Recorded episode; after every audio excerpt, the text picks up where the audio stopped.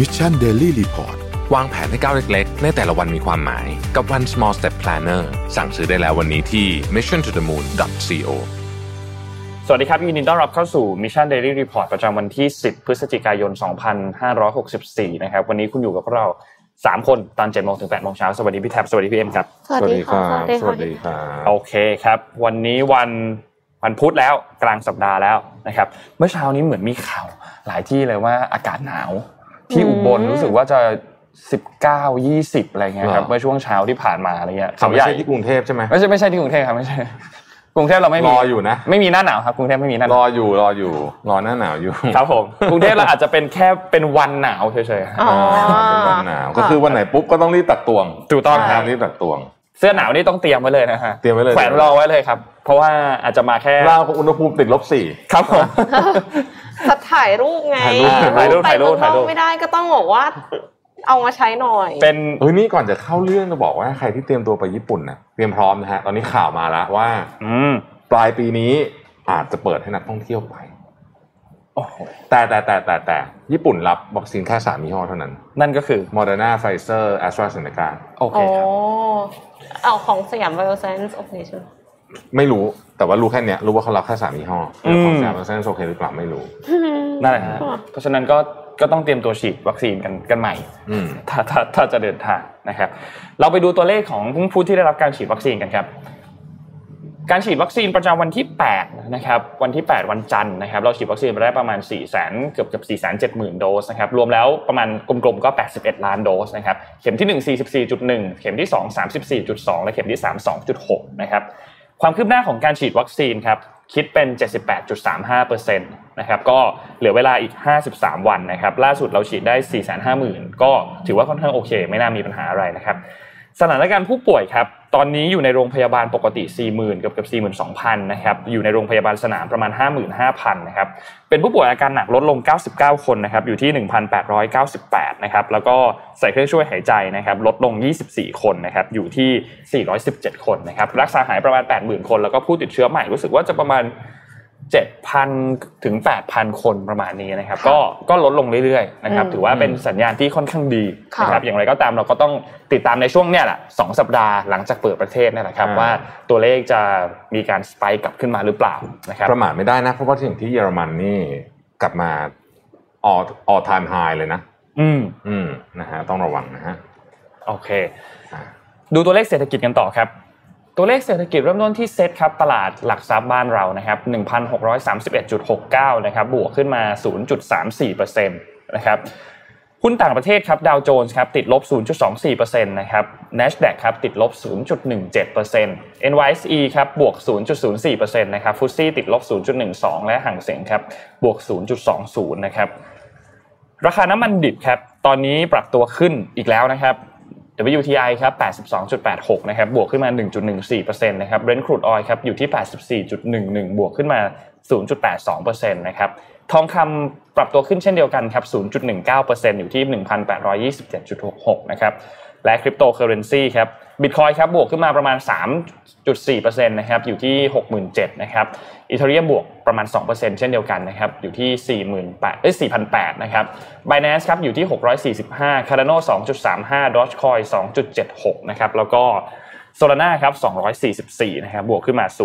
0.47% Cardano นี่บวกเยอะมากอ่า Cardano บวก 15%เลยให้นะคให้รับเขาบวกบ้างเถอะปกครับผติมคนอื่นเขาขึ้นกันบวกโคมโคมนี่ก็นิ่งจังเลยนะฮะครับผม ก็บวกบวกเยอะกับเพื่อนครับสำหรับช่วง 24 ชั่วโมงที่ผ่านมาอืมนะครับ โอเคครับ เข้าสู่เรื่องแรกดีกว่า แม้เราจะหน้าหนาว แต่สิ่งที่น่าเป็นห่วงมากตอนนี้คือ น้ำท่วมค่ะนะฮะหรือเราจะว่าน้ำหนุนก็ได้นะฮะครับทุกครั้งที่มีปัญหาเรื่องน้ำมันจะมีศัพท์ใหม่ตลอดเอาล่ะแต่ว่าวันนี้จะเล่าให้ฟังอยากเริ่มอยากเริ่มเล่าเรื่องนี้เลยเพราะว่ารู้สึกว่าเรื่องนี้เป็นประเด็นที่ค่อนข้างจะกระทบเกี่ยวพันกับคนส่วนชีวิตมากเอ่อของโดยเฉพาะคนที่อยู่ที่กรุงเทพมหานครและปริมณฑลนะฮะคืองี้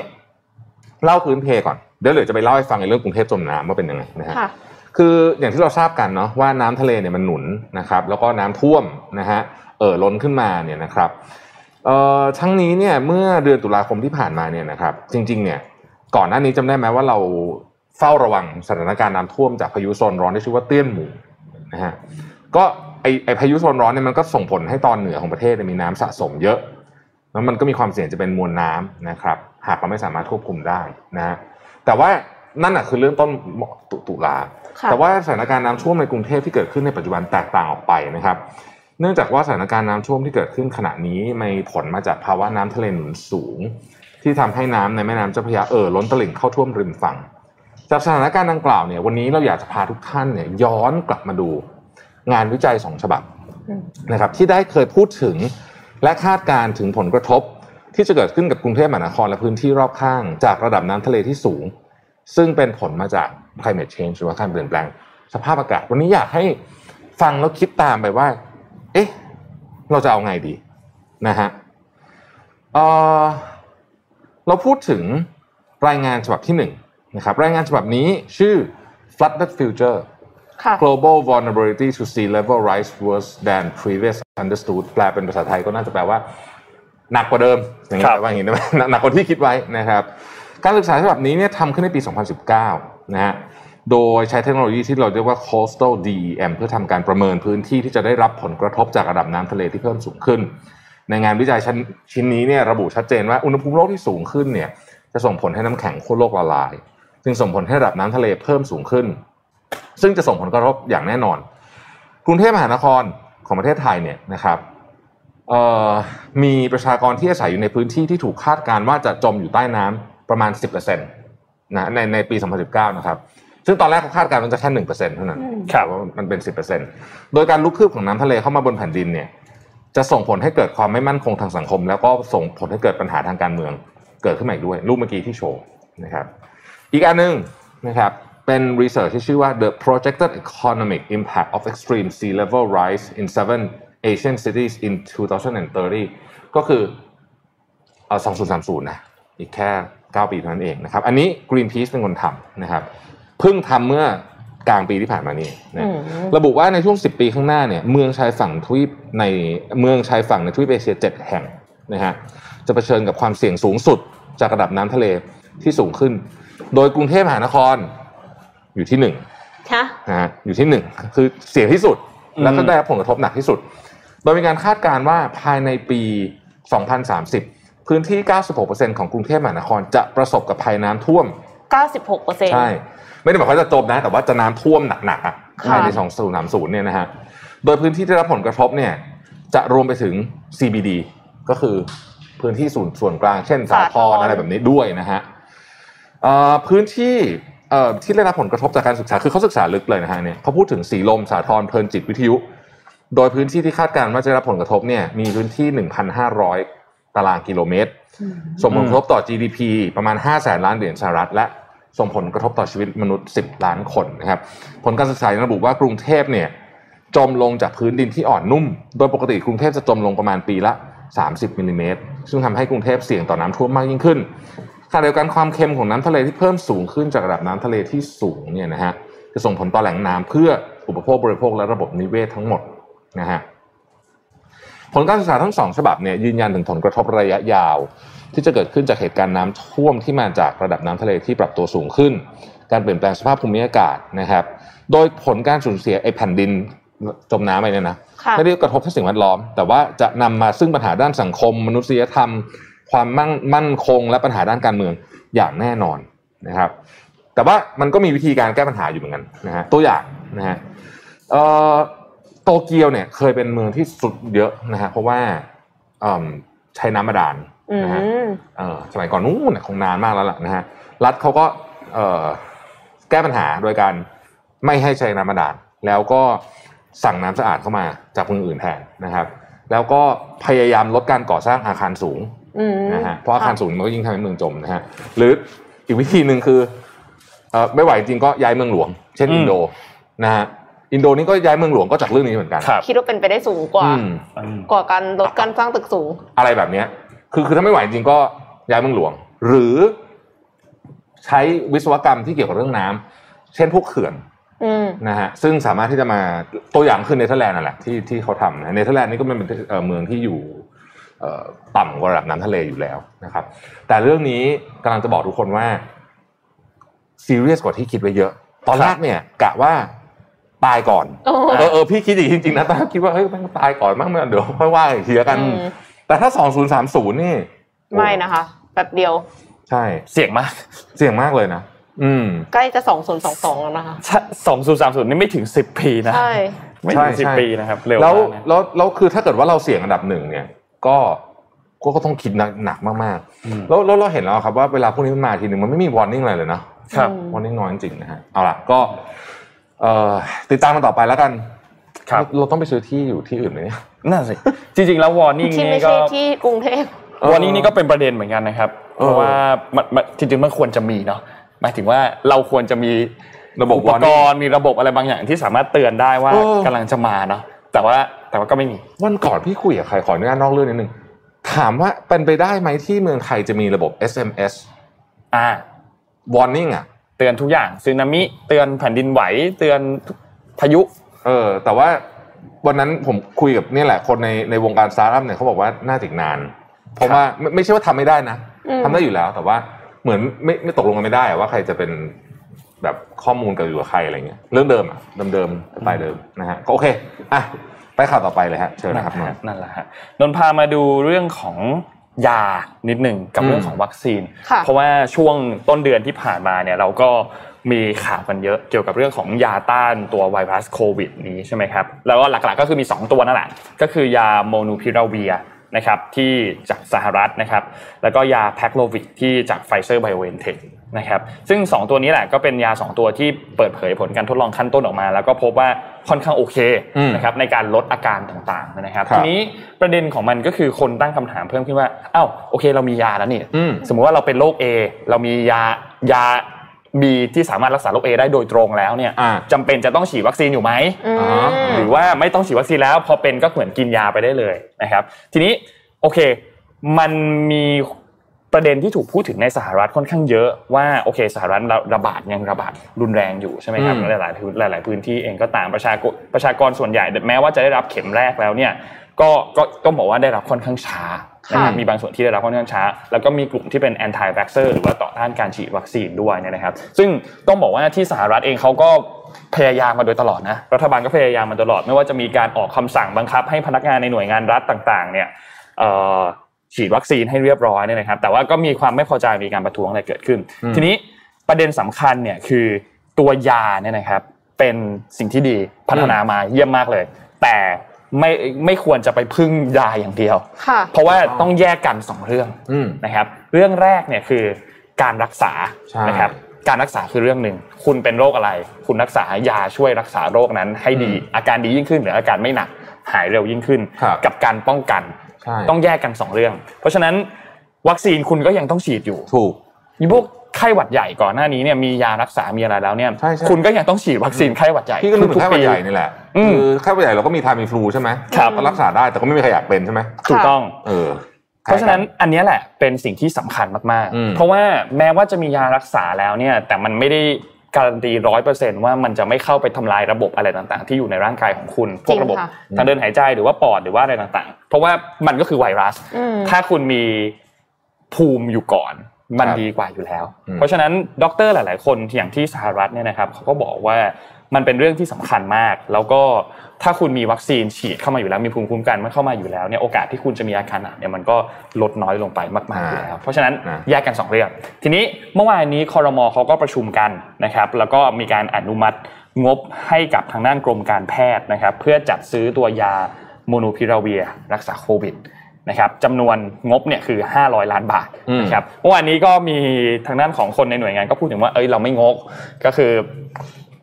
ก็คือจ่ายอ่าซื้อยาซื้ออะไรเข้ามานะครับ โดยอนุมัติงบไปทั้งหมดเนี่ยนะครับ ให้ 4 หน่วยงานนะครับ ก็มีทางด้านของสำนักงานปลัดกระทรวงสาธารณสุขนะครับ อันนี้ประมาณ 528 ล้านบาทนะครับ มีกรมการแพทย์ 500 ล้านบาท ซึ่งอันนี้แหละคือก้อนที่เอาไปซื้อตัวยาโมนูพิราเวียนะครับ แล้วก็มีให้กรมควบคุมโรค 58 ล้านบาท มีให้กรมการแพทย์แผนไทยและการแพทย์ทางเลือกทั้งหมดเนี่ยคือ 248 ล้านบาทอืมนะครับ ก็จะมี เอาไปใช้จัดการเกี่ยวกับเรื่องของกรณีโคโรนาไวรัสเนี่ยแหละครับนะครับนอกจากนี้นะครับก็มีการเปิดทางให้ทางด้านของรัฐวิสาหกิจเนี่ยนะครับ สามารถสั่งซื้อวัคซีนตัวซิโนฟาร์มมาได้ เพื่อให้จัดฉีดให้กับพนักงานฉีดให้กับลูกลูกจ้างในสังกัดเนี่ยนะครับ ก่อนอันนี้ทำไม่ได้เนาะอันนี้ก็อืมคอรมอค่ะก็ทำการปลดล็อกให้ครับนะครับแล้วก็อีกเรื่องหนึ่งคือเรื่องของวัคซีนโมเดอร์นาที่จะได้รับบริจาคจากที่สหรัฐ เมื่อวานนี้ที่ทางด้านของคุณเอ่อคุณดอนใช่ไหมครับอ่าที่ออกมาพูดถึงประเด็นอันนี้ว่าเข้าใจว่าน่าจะเป็นวัคซีนโมเดอร์นาซึ่งก็ไม่น่าจะมีปัญหาอะไร แต่ว่าอืมตอนนี้เนี่ยกำลังทำเรื่องของบริจาคกันอยู่ แล้วก็ต้องรอทางด้านของครมเนี่ยอนุมัติ ซึ่งโอเค ก็ต้องรอทางด้านครมอนุมัติจริงๆ เพราะว่ามันก็เป็นระบบเป็นพิธีการเป็นขั้นตอนของเขานะคครัรับบซึ่งก็ไม่น่าจะมีปัญหาอะไร น่าจะได้รับบริจาคมาได้เร็วๆนี้อย่างไม่มีปัญหา ส่วนคนที่สั่งวัคซีนโมเดอร์นาไปแล้วเนี่ยก็ คิดว่าน่าจะเริ่มได้ฉีดกันแล้วอืมในช่วงวันสองวันที่ผ่านมานี้ หรือว่าในช่วงสัปดาห์นี้คิดว่าน่าจะได้ฉีดกันแล้ว ก็อยากให้ปรึกษาปรึกษาแพทย์ให้เรียบร้อย เพราะว่าบางคนฉีดเข็มสามไปแล้วบางคนยังไม่ได้ฉีดเข็มสามมันยังมีบางอันที่ยังไม่มีผลการศึกษาวิจัย เช่นคุณฉีดสามเข็มมาแล้ว แล้วคุณไปฉีดเข็มที่สี่ต่อเนี่ยบางทีก็ยังไม่มีผลงานการวิจัยเหมือนกันอืมนะครับเพราะฉะนั้นเป็นเรื่องที่ต้องระมัดระวังเหมือนกันเพราะว่ามันก็มีความเสี่ยงที่จะใช่ เกิดเหตุอะไรขึ้นถ้าแบบมันไม่ไม่เป็นไปตามผลการศึกษาทางการแพทย์ก่อนหน้านี้ ก็ระมัดระวังนิดนึงก่อนก่อนจะอ่านข่าวน้องเอ็มขอขอนิดนึงฮะนิดนิดเดียวจริงๆนิดเดียวโอ้โหอดไม่ได้จริงๆเลยค่ะครับผมคือวันก่อนที่น้ำทะเลหนุนเนี่ยฮะนักข่าวฮะก็ไปถาม เอ่อรองนายกประวิตยครับ ซึ่งจริงๆถูกต้องแหละเพราะว่ารองนายกประวิตยเนี่ยเป็นผู้อำนวยการกองอำนวยการน้ำแห่งชาติ หรือว่าอ่ากอนชนะฮะเขาเขาเขามีตำแหน่งเยอะมากเลยนะฮะใช่ใช่ใช่ใช่ใช่ใช่รู้ไหมว่าแกตอบว่าอะไรตามไม่ครับผทันมอ่าผมโค้ดเลยนะฮะนักข่าวเขาถามเนี่ยเอ่อน้ำเอ่ออะไรนะปริมาณน้ำเจ้าพระยาสูงล้นตลิ่งท่วมบ้านเรือนในบางพื้นที่เนี่ย ท่านว่าไงครับเอ่อรองประวิตรตอบว่าก็น้ำทะเลหนุนจะให้ทำไงตอบอย่างนี้จริงอืมตอบอย่างนี้จริงมีวิดีโอเลยนะฮะแล้วก็ถามว่า เอ๊ะเอ่มแต่ว่ามัน กินเวลานานไหมนะรองประวิตรก็บอกว่าคงไม่นาน ก็กรณีนี้มันมาจากน้ำทะเลหนุนก็ไม่น่าเป็นห่วงก็คงมีคนได้รับผลกระทบอยู่บ้าง แล้วก็มีนักข่าวถามว่าแต่ว่ามีคนจำนวนมากเลยเนี่ยไม่พอใจ เพราะว่าไม่มีการเตือนนะครับพลเอกประวิตรก็บอกว่าก็เตือนแล้ว เตือนยังไงอะคะไม่รู้ก็มาตอบอย่างนี้นั่นแหละฮะ โอเค ค่ะ โอเคโอเค ก่อนจะไปข่าวต่อไปขออนุญาตแจกของก่อน โอเคได้ครับได้ครับ หน้าหนาวเนี่ยคนชอบลืมทากันแดดรู้ป่ะอ๋อเขาคิดว่าใช่ เออคือว่าแบบเอ้ยอากาศเย็นอะไรเงี้ยซึ่งจริงๆหน้าหนาวเนี่ยแดดแรงกว่าหน้าอื่นด้วยครันะบ เพราะฉะนั้นวันนี้เราก็เลยมีกันแดดเอ่อสีจันโทนอัพซันสกรีนสมูลฟังดีๆนะ เพราะว่านี่ก็สั่งงานไปพร้อมกันนะเออเอ่อต้องทากันแดดนะค่ะ อืมสำคัญถ้าเป็นมก ฝ้าแล้วก็คือจบแล้วค่ะ ถูกต้องมันย้อนนะครับกลับมาไม่ได้แล้วถูกค่ะ ต้องถูกต้องยี่สิบอะนะฮะสมมูล เลือกเลยฮะแจกแจกใครแจกเลย ต้องแชร์ก่อนแชร์ก่อนนะนะแชร์ไลฟ์ก่อนนะแชร์ไลฟ์ก่อนนะเฉพาะคนที่แชร์ถึงใครจะใครได้อยากแจกใครแจกเลยเอาตามอืมเอาให้สมสมมูลเป็นคนเลือกค่ะอะเราเราอยากพยายามแจกของในคนใน YouTube บ้างอะเพราะคนในเอ YouTube อทำไงก็ดีเยอะอะแจกของคนใน YouTube ดูเกือบใช่สองพันเหมือนกันนะคือสต้มองมุติไปหาต้องวิให้ธีเขาสิส่งส่งเข้ามา เออ มันมีวิธีไหมสมมูลไปเออเดี๋ยวเดี๋ยวให้สมมูลคิดอ๋อโอเคอืมสมมูลไปค่ะคิดวิธีแจกของคนใน YouTube ให้หน่อย คนใน YouTube ดูเยอะอะรู้สึกใช่ว่า ใช่แต่เราไม่รู้แจกไงเพราะติดต่อมันไม่ได้อืมนะใช่ฮะใช่โอเค ค่ะไปต่อครับ ไปที่ข่าวต่อไปค่ะ จะเป็นอืมเรื่องของบริษัทเทคนะคะ ในสหรัฐอเมริกา ซึ่งไม่มีใครไม่รู้จักนะคะ Google นั่นเองค่ะ Alphabet บริษัทแม่ของ Google เนี่ยมีมูลค่ากิจการตามราคาซื้อขายหุ้นในตลาดเนี่ยสูงกว่า 2 ล้านล้านดอลลาร์เป็นครั้งแรกค่ะ Market Cap สูงกว่า 2 ล้านล้านดอลลาร์นะคะ ซึ่งโหดจังจริงๆแล้วอะ Alphabet อะเพิ่งจะมีมูลค่ามากกว่า 1 ล้านล้านดอลลาร์เมื่อเดือนมกราคมปี 2020 เท่านั้นเองอืมก็คือมันแบบปีเดียวเองเร็วมาก ปีมันปีนิดสองปีปีนิดๆเองอ่ายัยังไม่ถึง 2 ปีดีเลยนะคะ ตอนนี้กลายเป็น 2 ล้านล้านดอลลาร์แล้วโตเร็วมากจริงๆ คือในรูปเนี่ยเอ็มเพิ่ง cap ตะกี้นี้เลย มันไม่ได้เป็น 2 ล้านล้านดอลลาร์แล้วแหละ มันหล่นหล่นลงมาอยู่ที่ 1.9 ล้านล้านดอลลาร์ เพราะว่าราคาหุ้นมันลดลงมา แต่ว่าถึงอย่างไรก็ตามค่ะอืมมันก็ยังสูงโหดมามากกๆอยู่ดีนะคะก่อนหน้านี้เนี่ยบริษัทที่มีมูลค่ากิจการสูงกว่า 2 ล้านล้านดอลลาร์เนี่ยคือ Apple กับ Microsoft แล้วก็บริษัทที่ใกล้เคียง 2 ล้านล้านดอลลาร์อันดับถัดไปเนี่ยคือ Amazon.com นะคะ คืออยู่ที่ประมาณ 1.8 ล้านล้านดอลลาร์ คือตอนเนี้ยกลายเป็นว่าทุกบริษัทที่ใหญ่ขนาดเนี้ยคือบริษัทเทคหมดเลย คือเมื่อก่อนมันจะเป็นบริษัทน้ำมัน ใช่ ตอนนี้กลายเป็นบริษัทเทคล้วนๆอืมอืมคือไม่มีไม่มีอย่างอื่นปนเลยนะคะ ผลประกอบการของ Alphabet ในไตรมาสที่ผ่านมาเนี่ยยังคงเติบโตสูง รายได้เพิ่มขึ้น 41%และธุรกิจคลาวก็เติบโตมากค่ะนอกจากนี้ Alphabet ยังเพิ่งประกาศตั้งบริษัทใหม่ ชื่อ Isomorphic Lab นะคะ มีเป้าหมายเพื่อปฏิวัติวงการยาด้วย AI เขาบอกว่ามันคือการ reimagine the entire drug discovery process อืม from the ground up คือเหมือนกับทำเหมือนการสร้างจรวดของ SpaceX อ่าของ Elon Musk อะคือไม่ไม่ได้เอาอันเดิมมาปรับปรุงแล้วอะครับไม่ใช่ปรับปรุงเฉพาะนิดๆหน่อยๆไปเรื่อยอืมๆแต่ว่าคือคิดใหม่หมดเลยตั้งแต่ต้นนะคะ โดยเขาจะใช้ AlphaFold 2 ค่ะ มันก็คืออัลกอริทึมที่ทำนายการพับตัวของโปรตีนจากบริษัท DeepMind ซึ่งก่อนหน้าเนี้ยเขาบอกว่า AlphaFold 2เนี่ยสามารถที่จะพิจิตรได้ว่าเหมือนกับไวรัส มันจะพับตัวยังไง แล้วมันจะเกิดทำให้เกิดโรคอะไรอะไรอย่างเงี้ยค่ะอืม CEO ของ DeepMind เนี่ยจะมานั่งเก้าอี้ควบเป็น CEO ของ Isomorphic Labs ด้วยนะคะ โดยที่เขาก็จะยังทำ DeepMind อยู่ด้วย DeepMind เนี่ยจริงๆ เป็นบริษัทของอังกฤษอืม ที่ Google ไปซื้อมา เขาบอกว่าบริษัท DeepMind ที่ผ่านมาเนี่ย มีผลงานวิจัยด้าน AI มามากมาย แล้วก็ตอนเนี้ยก็เลยถึงเวลาแล้วค่ะ ที่จะเอามาประยุกต์ใช้กับอุตสาหกรรมอื่น ๆ ซึ่งเขามองว่าวงการชีววิทยาและการแพทย์เนี่ยเป็นเป้าหมายแรกอืม isomorphic lab เนี่ยหมายถึงการเชื่อมต่อกันระหว่าง biology และ information science เป็นความพยายามที่จะใช้คณิตศาสตร์มาแก้ปัญหาชีววิทยาที่ซับซ้อนอืมคือสมัยเนี้ย มีศาสตร์เดียวแก้ไม่ได้แล้วนะคะจริงๆจริงต้องบูรณาการแล้วคือต้องรู้ลึกมากทั้งสองศาสตร์ด้วยอืม Alpha 4 2เนี่ยก็เป็นแค่ตัวอย่างแรกค่ะ แต่จะมีตัวอย่างอื่นๆ ตามมาอีกค่ะอืมอืมเป็นอะไรที่เขย่าวงการมากค่ะ รู้สึกว่าเฮ้ยมันต้องแบบนี้แหละ การแก้ปัญหาในอนาคต ใช่ ก็คิดว่าในอนาคตนี่เอ่อยาเนี่ยจะเป็นแบบแบบไม่ได้เป็นแบบซื้อตามมาเป็นแบบแต่ทั่วไปอะอ๋อคือคุณเป็นอะไรเขาจะ ทำให้ personalize เฉพาะอ่า personalize คือเฉพาะเรา personalize คนเดียวเมื่อก่อนเนี่ย personalize แค่ marketing experience ใช่ก็ยากมากแล้วนะคะ ใช่ ต้องเป็นลูกค้า VVIP เท่านั้นถึงอืมจะแบบมีการ personalize ได้สมัยนี้แม้กระทั่งยายังอาจจะ personalize ตาม DNA ของคุณได้ เป็นไปได้สูงมากเป็นไปได้สูงมาก เพราะว่าเทคโนโลยีนี่มันมันก็ดูจะไปเวนั้นนะฮะ ครับ เอาอีกสักข่าวหนึ่งนะเรื่องโควิดก่อนอย่าเพิ่งเบื่อกันเนาะตได้อนเนี้ยครับ องค์การอนามัยโลกออกมาเตือนนะฮะ บอกว่า ยุโรปเนี่ยจะกลายเป็นศูนย์กลางของการแพร่ระบาดโควิดอีกครั้งหนึ่งเพราะว่าเคยเป็นมันรอบหนึ่งแล้วเมื่อค่ะปีที่แล้วกลายเป็นะฮะ epicenter อีกแล้วนะคะ ใช่ คือตอนเนี้ยผู้ติดเชื้อเนี่ย เพิ่มขึ้นอย่างรวดเร็วนะครับ และอาจจะเขาเขาคาดว่าอาจจะมีผู้เสียชีวิตเพิ่มขึ้นในยุโรปเนี่ยภายใน 4 เดือนเนี้ยได้ถึง 5 0 0 0 0 0 คน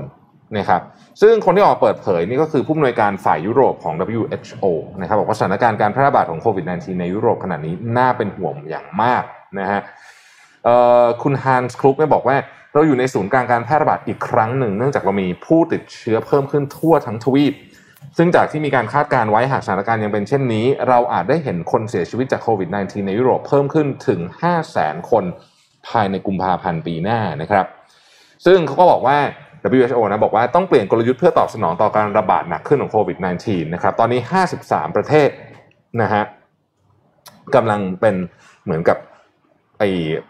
ผู้ป่วยเยอะขึ้นอย่างมากนะครับ แล้วประเทศที่มีอัตราการฉีดวัคซีนต่ำเนี่ยนะฮะก็เห็นได้ชัดเลยว่ามีผู้ป่วยเข้าโรงพยาบาลและอาการหนักมากกว่าประเทศที่มีอัตราการฉีดวัคซีนสูงค่ะนะครับตัวเลขของ WHO ในสุดสัปดาห์ที่ผ่านมาเนี่ยระบุว่ายุโรปมีผู้ป่วยโรคโควิดเพิ่มขึ้นถึง 6%เทียบกับสัปดาห์ที่แล้วเยอะมากเลยนะค่ะเยอะมากเยอะมากนะครับเยอรมนีเนี่ยอะเยอรมันนะเอ่อ24 ชั่วโมงที่ผ่านมาเนี่ยเยอรมนีเนี่ย37,000 คนเสียชีวิต 154 คน ก็เรียกได้ว่าเป็นอีกระลอกหนึ่งนะครับเอ่อรัสเซียนะรัสเซียเนี่ยก็รัสเซียนี่มีผู้เสียชีวิต ในช่วงสัปดาห์ที่ผ่านมานะ8,100 คนอือืมมคือทั้งอาทิตย์อะนะค่ะเยอะมากนะ เยอะมากเยอะมากนะฮะก็เอ่อน่าเป็นห่วงอยู่เลยแหละ ตอนนี้นะครับ ในสถานการณ์ในยุโรป ใครจะเดินทางไปยุโรปในช่วงนี้เพราะว่าอย่างที่อังกฤษเขาก็เริ่ม ให้นักท่องเที่ยวอะไรไปกันแล้วใช่ไหมไม่ต้องกักค่ะตัวด้วยเนี่ยนะฮะก็ระวังตัวกันด้วยละกันเนาะครับไอ้โควิดนี่มัน ไม่จบก็ดีนะไม่จบใช่สักทีใช่เออเหมือนเป็น up level แล้วของไวรัสทั้งหมดที่เราเคยเจอมาเหมือนแบบจบลงไปซาไปนิดนึง เสร็จแล้วก็มาใหม่ขึ้นมาใหม่ค่ะเอออืม ร้ายมากนะร้ายมากร้ายมากร้าร้ายยมากวันก่อนเมื่อเมื่อวันจันทร์ฟังพอดแคสต์ของพี่ตุ้ม power game แล้วก็แบบพี่ตุ้มพูดประโยคนึงบอกว่า ตอนนี้สิ่งที่เราต้องการมากที่สุดเป็นสิ่งที่เบสิกมากคือ ขอแค่ถอดหน้ากากเดินใช้ชีวิตเอออยากเห็นหน้าคนยิ้มอะใช่ซึ่งเป็นสิ่งที่เบสิกมากเลยนะ แต่ว่ายังทำไม่ได้มันยากมากค่ะวันนี้วันพุธตอน7จ็ดโมงครึ่งทุกวันเราจะมี Money Mission by SCB นะครับภารกิจรอบรู้เรื่องเงินทอง วันนี้แบบสนุกมากท็อปิกของเราเนี่ยคือ วิธีการออมเงินแบบแปลกๆครับ ก่อนที่จะเริ่มต้นอยากให้ทุกคนแชร์กันเข้ามาหน่อยว่า คุณออมเงินกันแบบไหนบ้าง เราก็รู้อยู่แล้วแหละว่าก็คงมีวิธี DCA มีวิธีการหัก 10% 5% 15%ของแต่ละเดือนใช่ไหมครับแต่พวกนั้นมันน่าเบื่อไงอืมเราหาวิธีที่สนุกสนุกๆเราขอแชร์ก่อนได้ป่ะวิธีการที่ทำให้ออมเงินได้อย่างเดียวคือ ต้องหักออกไปเลยครับ อย่าให้มันอย่าได้อย่าได้เห็นกันเลยอะค่ะ เออคือไปเลยอะแบบไปเลยไปเหก่อนมือนเลยโดนแบบหักเข้า provident fund ไปเลยเออะอใช่ไปไหนก็ได้อย่าให้เห็นอย่าให้ได้เห็นเลยนะเงินก้อนเนี้ยครับผมอืมไม่งั้นมันจะหายไปเร็วมากถูกต้องโอเค ทีนี้การเก็บออมเงินเนี่ยก็มีหลายวิธีนะครับแล้วก็อย่างที่นนท์บอกว่าบางคนอาจจะรู้สึกว่ามันน่าเบื่อเพราะบางทีเราเก็บเหมือนเดิมเหมือนเดิมทุก ๆ เดือนใช่ไหมครับซึ่งจริงๆแล้วมันเป็นสิ่งสำคัญนะวินัยเนี่ยมันเป็นสิ่งสำคัญมากในการออมเงินนะครับวันนี้ก็เลยจะเอาวิธีการออมเงินแบบต่าง ๆ ที่ทำให้เราสนุกไปกับการออมเงินเนี่ยเหมือนได้ทำภารกิจทำเควสไปเรื่อยเหมือนเล่นเกมนะครับก็มาช่วยให้เรามีความสุข แล้วก็มีความสนุกมากขึ้นในระหว่างการเก็บเงินแล้วก็ได้เงินเพิ่มขึ้นด้วยนะครับวิธีแรกครับเอาใจนักเสี่ยงดวงเลย หลาย ๆ คนชอบซื้อหวยใช่ไหมครับลอตเตอรี่ทุกวันที่หนึ่งทุกวันที่สิบหกเนี่ยต้องซื้อละอืมแต่ทีนี้โอกาสที่จะถูกมันก็น้อย จะถูกใช่รางวัลที่หนึ่งทีหนึ่งเนี่ยแทบจะโอ้โหน้อยมากน้อยมากยากมากยากมากๆแทบจะเป็นไปไม่ได้ชีวิตหนึ่งอาจจะไม่ถูกเลยด้วยซ้ำนะครับอืมเราก็เลยจะพลิกวิกฤตครับ เราจะเก็บเงินเพิ่มเติมทุกวันที่หวยออก คือวันที่หนึ่งถึงวันที่สิบหกแต่เราอาจจะเก็บตามเลขท้ายสามตัวของรางวัลที่หนึ่งสมมติว่ารางวัลที่หนึ่งออกมาหนึ่งหนึ่งหนึ่งหนึ่งหนึ่งหนึ่งหนึ่งเราก็เก็บหนึ่งร้อยสิบเอ็ดบาทอืมในวันที่หนึ่งวันที่สิบหกหวยมาอีกทีหนึ่งวันนั้นออกเลขเก้าแปดเจ็ดเราก็เก็บ 987 บาท ซึ่งวิธีนี้เนี่ยจะทำให้เราเก็บได้สูงที่สุดเนี่ยนะครับคือ 1,998 บาทต่อเดือนอืมแล้วก็รวมๆปีหนึ่งเนี่ยก็ประมาณเกือบเกือบ24,000 บาทเลย นะครับอืมปีหนึ่งไม่ไม่น้อยนะค่ะ24,000 บาท ก็ถือว่าเป็นตัวเลขที่โอเคเลยนะครับก็เป็นวิธีหนึ่ง หรือถ้าใครยังอยากที่จะเสี่ยงดวงอีก อยากเก็บเงินใช้ซื้อหวยในทุกๆ เดือนไปเข้าบัญชีเนี่ยก็อาจจะลองมองหาตัวเลือกอย่างเช่น สลากออมสินแทนค่ะนะครับปกติงวดหนึ่งเราซื้อ 300 บาท 500 บาทใช่ไหมครับแล้วก็อาจจะเปลี่ยนมาเป็นเงินเก็บแทนนะครับซึ่งก็ถ้าลองคำนวณกันเล่นๆแล้วเนี่ยพบว่าเดือนหนึ่งเนี่ยเราอาจจะออมเงินเพิ่มเติมได้ถึงพันบาทเลย นะครับแล้วก็ไปซื้อสลากสลากออมสินแทนซื้อทอสแทนก็ได้นะครับเพราะว่าพวกนี้เนี่ยเราก็ยังคงได้เสี่ยงโชคอยู่นะมีการจับรางวัลอยู่นะครับแต่ว่ามันดีกว่าการซื้อสลากกินแบ่งตรงที่เงินต้นคุณไม่เสียไปค่ะได้ดอกเบี้ยด้วย แล้วพอถึงใช่ครบอายุสลากเนี่ยนะครับ คุณอาจจะได้โชคได้อะไรเขาจับสลากกันได้รางวัลก็แน่นอนยังมีประตูโชคให้คุณได้เสี่ยงดวงอยู่ ประตูโชคแต่ประตูโชคเราใช้คำว่าประตูโชคเลยโอเคแต่ว่าก็ยังมีเงินต้น เก็บไว้อยู่ได้ดอกเบี้ยเล็กน้อยด้วยนะครับหรือวิธีที่นนท์ใช้นนท์ชอบมากเลยวิธีนี้ก็คือเก็บแบงค์ห้าสิบครับ อืมใช้แบงค์พันแตกแบงค์ไปใช้แบงค์ห้าร้อยอ่าแตกแบงค์ไปได้แบงค์ห้าสิบคืนมา แล้วนนท์เคยอยู่ครั้งหนึ่งคือ เราตั้งใจว่าเราจะไม่ใช้แบงค์ห้าสิบอยู่แล้วไงแบงค์พันจ่ายแบงค์พันไปของตอนนั้นร้อยห้าสิบบาทมั้งเขาทอนเป็นแบงค์ห้าสิบบาทหมดเลย เขาบอกว่าไม่มีแบงค์วันก็นั้นเลยได้เก็บหมดเลยก็ก็เก็บหมดเลยก็ก็เลยได้เก็บหมดเลยแปดร้อยห้าสิบบาทแล้วหลังจากนั้นพอได้ทอนแล้วปุ๊บก็ต้องเดินไปตู้ ATM กดเงินใหม่อ๋อเพราะไม่มีไม่มีเงินสดแล้วเพราะว่าแปดร้อยห้าสิบแล้วก็ต้องเก็บหมดเลย แต่ว่าช่วงเนี้ยมันเป็นแบบไม่ไม่จ่ายแคชกันไงอ่าใช่เออช่วงนี้ใช่ก็อาจจะไม่จ่ายแคชก็ก็น้อยลงอาจจะเก็บที่ไม่ได้กดน้อยลง ATM มาเป็นเดือนแล้วอะอ่าเออจริงๆโอนะนเอาว่างจ่ายบัตรใช่เครดิตจ่ายบัตรเดบิตสแกนบ้าง นะครับซึ่งอันเนี้ย use case จริง ๆ ในเรื่องของการเก็บแบงค์ห้าสิบเนี่ยต้องบอกว่ามีคนที่สามารถเก็บเงินได้เกือบ1นึ่งแสนห้าหมื่นบาท ภายในเวลาแค่2ปีเท่านั้นอืมจากการเก็บแบงค์ห้าสิบหรือเฉลี่ยเนี่ยก็คือเดือนละประมาณ 6,000 บาทเลยค่ะนะครับวิธีถัดมาครับคือการเก็บแบงค์ใหม่ครับเวลาได้แบงค์ใหม่มายังไม่เคยผ่านมือใครมาก่อน เก็บเลย เป็นแบงค์ใหม่แบบแบงค์ห้าร้อยแบงค์หนึ่งพันเนี่ยนะครับซึ่งหรือว่า เก็บจากแบงค์เล็กๆก็ได้แบงค์ยี่สิบาทแบงค์ห้าสิบาทแบงค์หนึ่งร้อยบาท ก็เป็นจุดเริ่มต้นที่ดีในการออมเงินเช่นเดียวกันนะครับอีกวิธีหนึ่งครับคือการเคลียร์เหรียญออกจากกระเป๋าทุกวัน วิธีนี้หลายๆคนก็น้องคิดว่าหลายๆคนก็ใช้เหมือนกันพอจบวันมาปุ๊บมีเหรียญอยู่ในกระเป๋ากางเกงอยู่ในกระเป๋าถือของเราเนี่ยนะครับก็เอาเหรียญทั้งหมดเนี่ยไปหยอดเก็บ แล้วนนแชร์เทคนิคอันหนึงคือ คุณแยกกระปุกเหรียญอะ มันสนุกดีนะ คือกระปุกนี้เก็บเหรียญบาทกระปุกนี้เก็บเหรียญ2บาทกระปุกนี้เก็บเหรียญ5บาท เก็บเหรียญ10บาทอะไรเงี้ย ก็สนุกดี แล้วถึงเวลาที่จะเอาไปฝากธนาคารอะมันง่ายด้วย เพราะเราแยกประเภทของเหรียญไปแล้วนะครับ แล้วก็ที่สำคัญคือคุณก็ไม่ต้องแบกเหรียญหนักๆทุกวันด้วยนะครับ แต่ว่าโอเค ช่วงหลังๆ พี่แทบพูดถึงเมื่อกี้ว่า เฮ้ย เราไม่ค่อยได้ใช้เงินสดอะไม่ค่อยได้เงินถอนไม่ได้อะไรอืมก็ยังมีวิธีที่เขาประยุกต์กันได้อยู่ครับ คือสมมุติว่าเราได้เงินเดือนเข้ามา ค่ะ เช่น เราได้เงินเดือนเข้ามา 35,550 บาท หักเศษทิ้งเลยอ่า550 บาท หักออกไปเลย เข้าบัญชีอะไรก็ได้หรือเข้าไปฝากไว้ในบัญชีที่มันถอนยากๆหน่อยอืมแยกออกไปเลย ซึ่งเราจะมีโอกาสเก็บได้สูงสุดเนี่ยแต่ละเดือนก็คือ 999 บาทต่อเดือนค่ะนะครับซึ่งหมายความว่าปีหนึ่งเนี่ยก็เกือบเกือบ12,000 บาทกันเลยทีเดียวนะครับ มีวิธีอีกฮะถ้าคุณเป็นสายมูครับ ถ้าเป็นสายมูเก็บเงินตามเลขท้ายของปีนักสัตว์ครับ โดยให้ดูเลขท้ายบนแบงก์ของแต่ละใบนะครับ ถ้าใบไหนตรงกับปีนักสัตว์ของเราเนี่ยก็ให้แยกออกมา เช่น ปีชวดนับเป็น 1 ปีฉลูเป็น 2 ไปจนถึงปีกุลที่เป็นเลข 12นะครับ ก็แยกเหล่านั้นออกมา หรือว่าใครกำลังลดความอ้วนอยู่ฮะ ก็มีวิธีอันหนึ่งครับที่เก็บเงินเท่ากับราคาเครื่องดื่ม แล้วก็อาหารเที่ยงในแต่ละวัน วิธีนี้เหมือนเป็นการแบบ บังคับให้ตัวเองงดกินด้วยนะชดชดใช้ความผิดนิดนึงเหมือนชดใช้ความผิดนิดนึงคือเผลอไปเข้าคาเฟ่ซื้อเครื่องดื่มที่แบบ มันแบบเป็นเครื่องดื่มอ้วนๆนิดนึงอะไรเงี้ยก้องก็ต้องสละเงินจำนวนเท่ากันมาออมด้วย เช่น ซื้อกาแฟซื้อของอ้วนๆซื้อเฟรนช์ฟรายไป 100 บาท ก็ต้องสละอีก 100 บาท เพื่อออมเข้าไปด้วยนะครับ และอันนี้เนี่ยก็จะทำให้เราเก็บเงินได้ด้วย และสองคือทำให้เราเตือนสติเราด้วยว่าเฮ้ยอย่ากินเออของของไม่ดีอยากกินนะอะไรประมาณนี้นะครับ หรือว่าถ้าใครเป็นสายเที่ยวอาจจะแยกกระปุกไว้ไปเที่ยวญี่ปุ่น ไปเที่ยวยุโรป ไปเที่ยวอเมริกาก็แยกกระปุกไว้นะครับ แล้วก็ผู้ที่มีวินัยสูงนะครับ หรือว่ากำลังอยากฝึกวินัยเนี่ยก็ลองเก็บเงินตามวันที่ก็ได้ครับ วันที่ 1 เก็บ 1 บาท วันที่ 200 เก็บ 200 บาทไป จนถึงวันที่ 365 เก็บ 365 บาทนะครับวิธีนี้ทำทุกวันเก็บเงินได้ปีละเกือบเกือบ67,000บาทนะครับปีหนึ่งนะก็เป็นวิธีการออมเงินแบบแปลกๆสนุกๆมาฝากทุก ๆ ท่านกันนะครับหวังว่าจะลองเอาไปใช้ได้สักวิธีหนึ่งสองวิธีนะครับ ใครมีวิธีการออมเงินแบบแปลกๆยังไงให้ไม่น่าเบื่อเนี่ยก็แชร์กันเข้ามาในคอมเมนต์ได้ครับ วิธีหลายวิธีเหลือเกินนะคะ รู้จักเกม i ฟิเคชันในการเก็บเงินนะใช่คะใช่เป็น gamification ขอขอบคุณอ่าขอบคุณ SCB ด้วยครับสำหรับอืมข้อมูลดีๆนะครับ ก็สนุกมากสนุกมากเป็นข้อมูลที่สนุกสนุกค่ะเอ่อรู้จักการ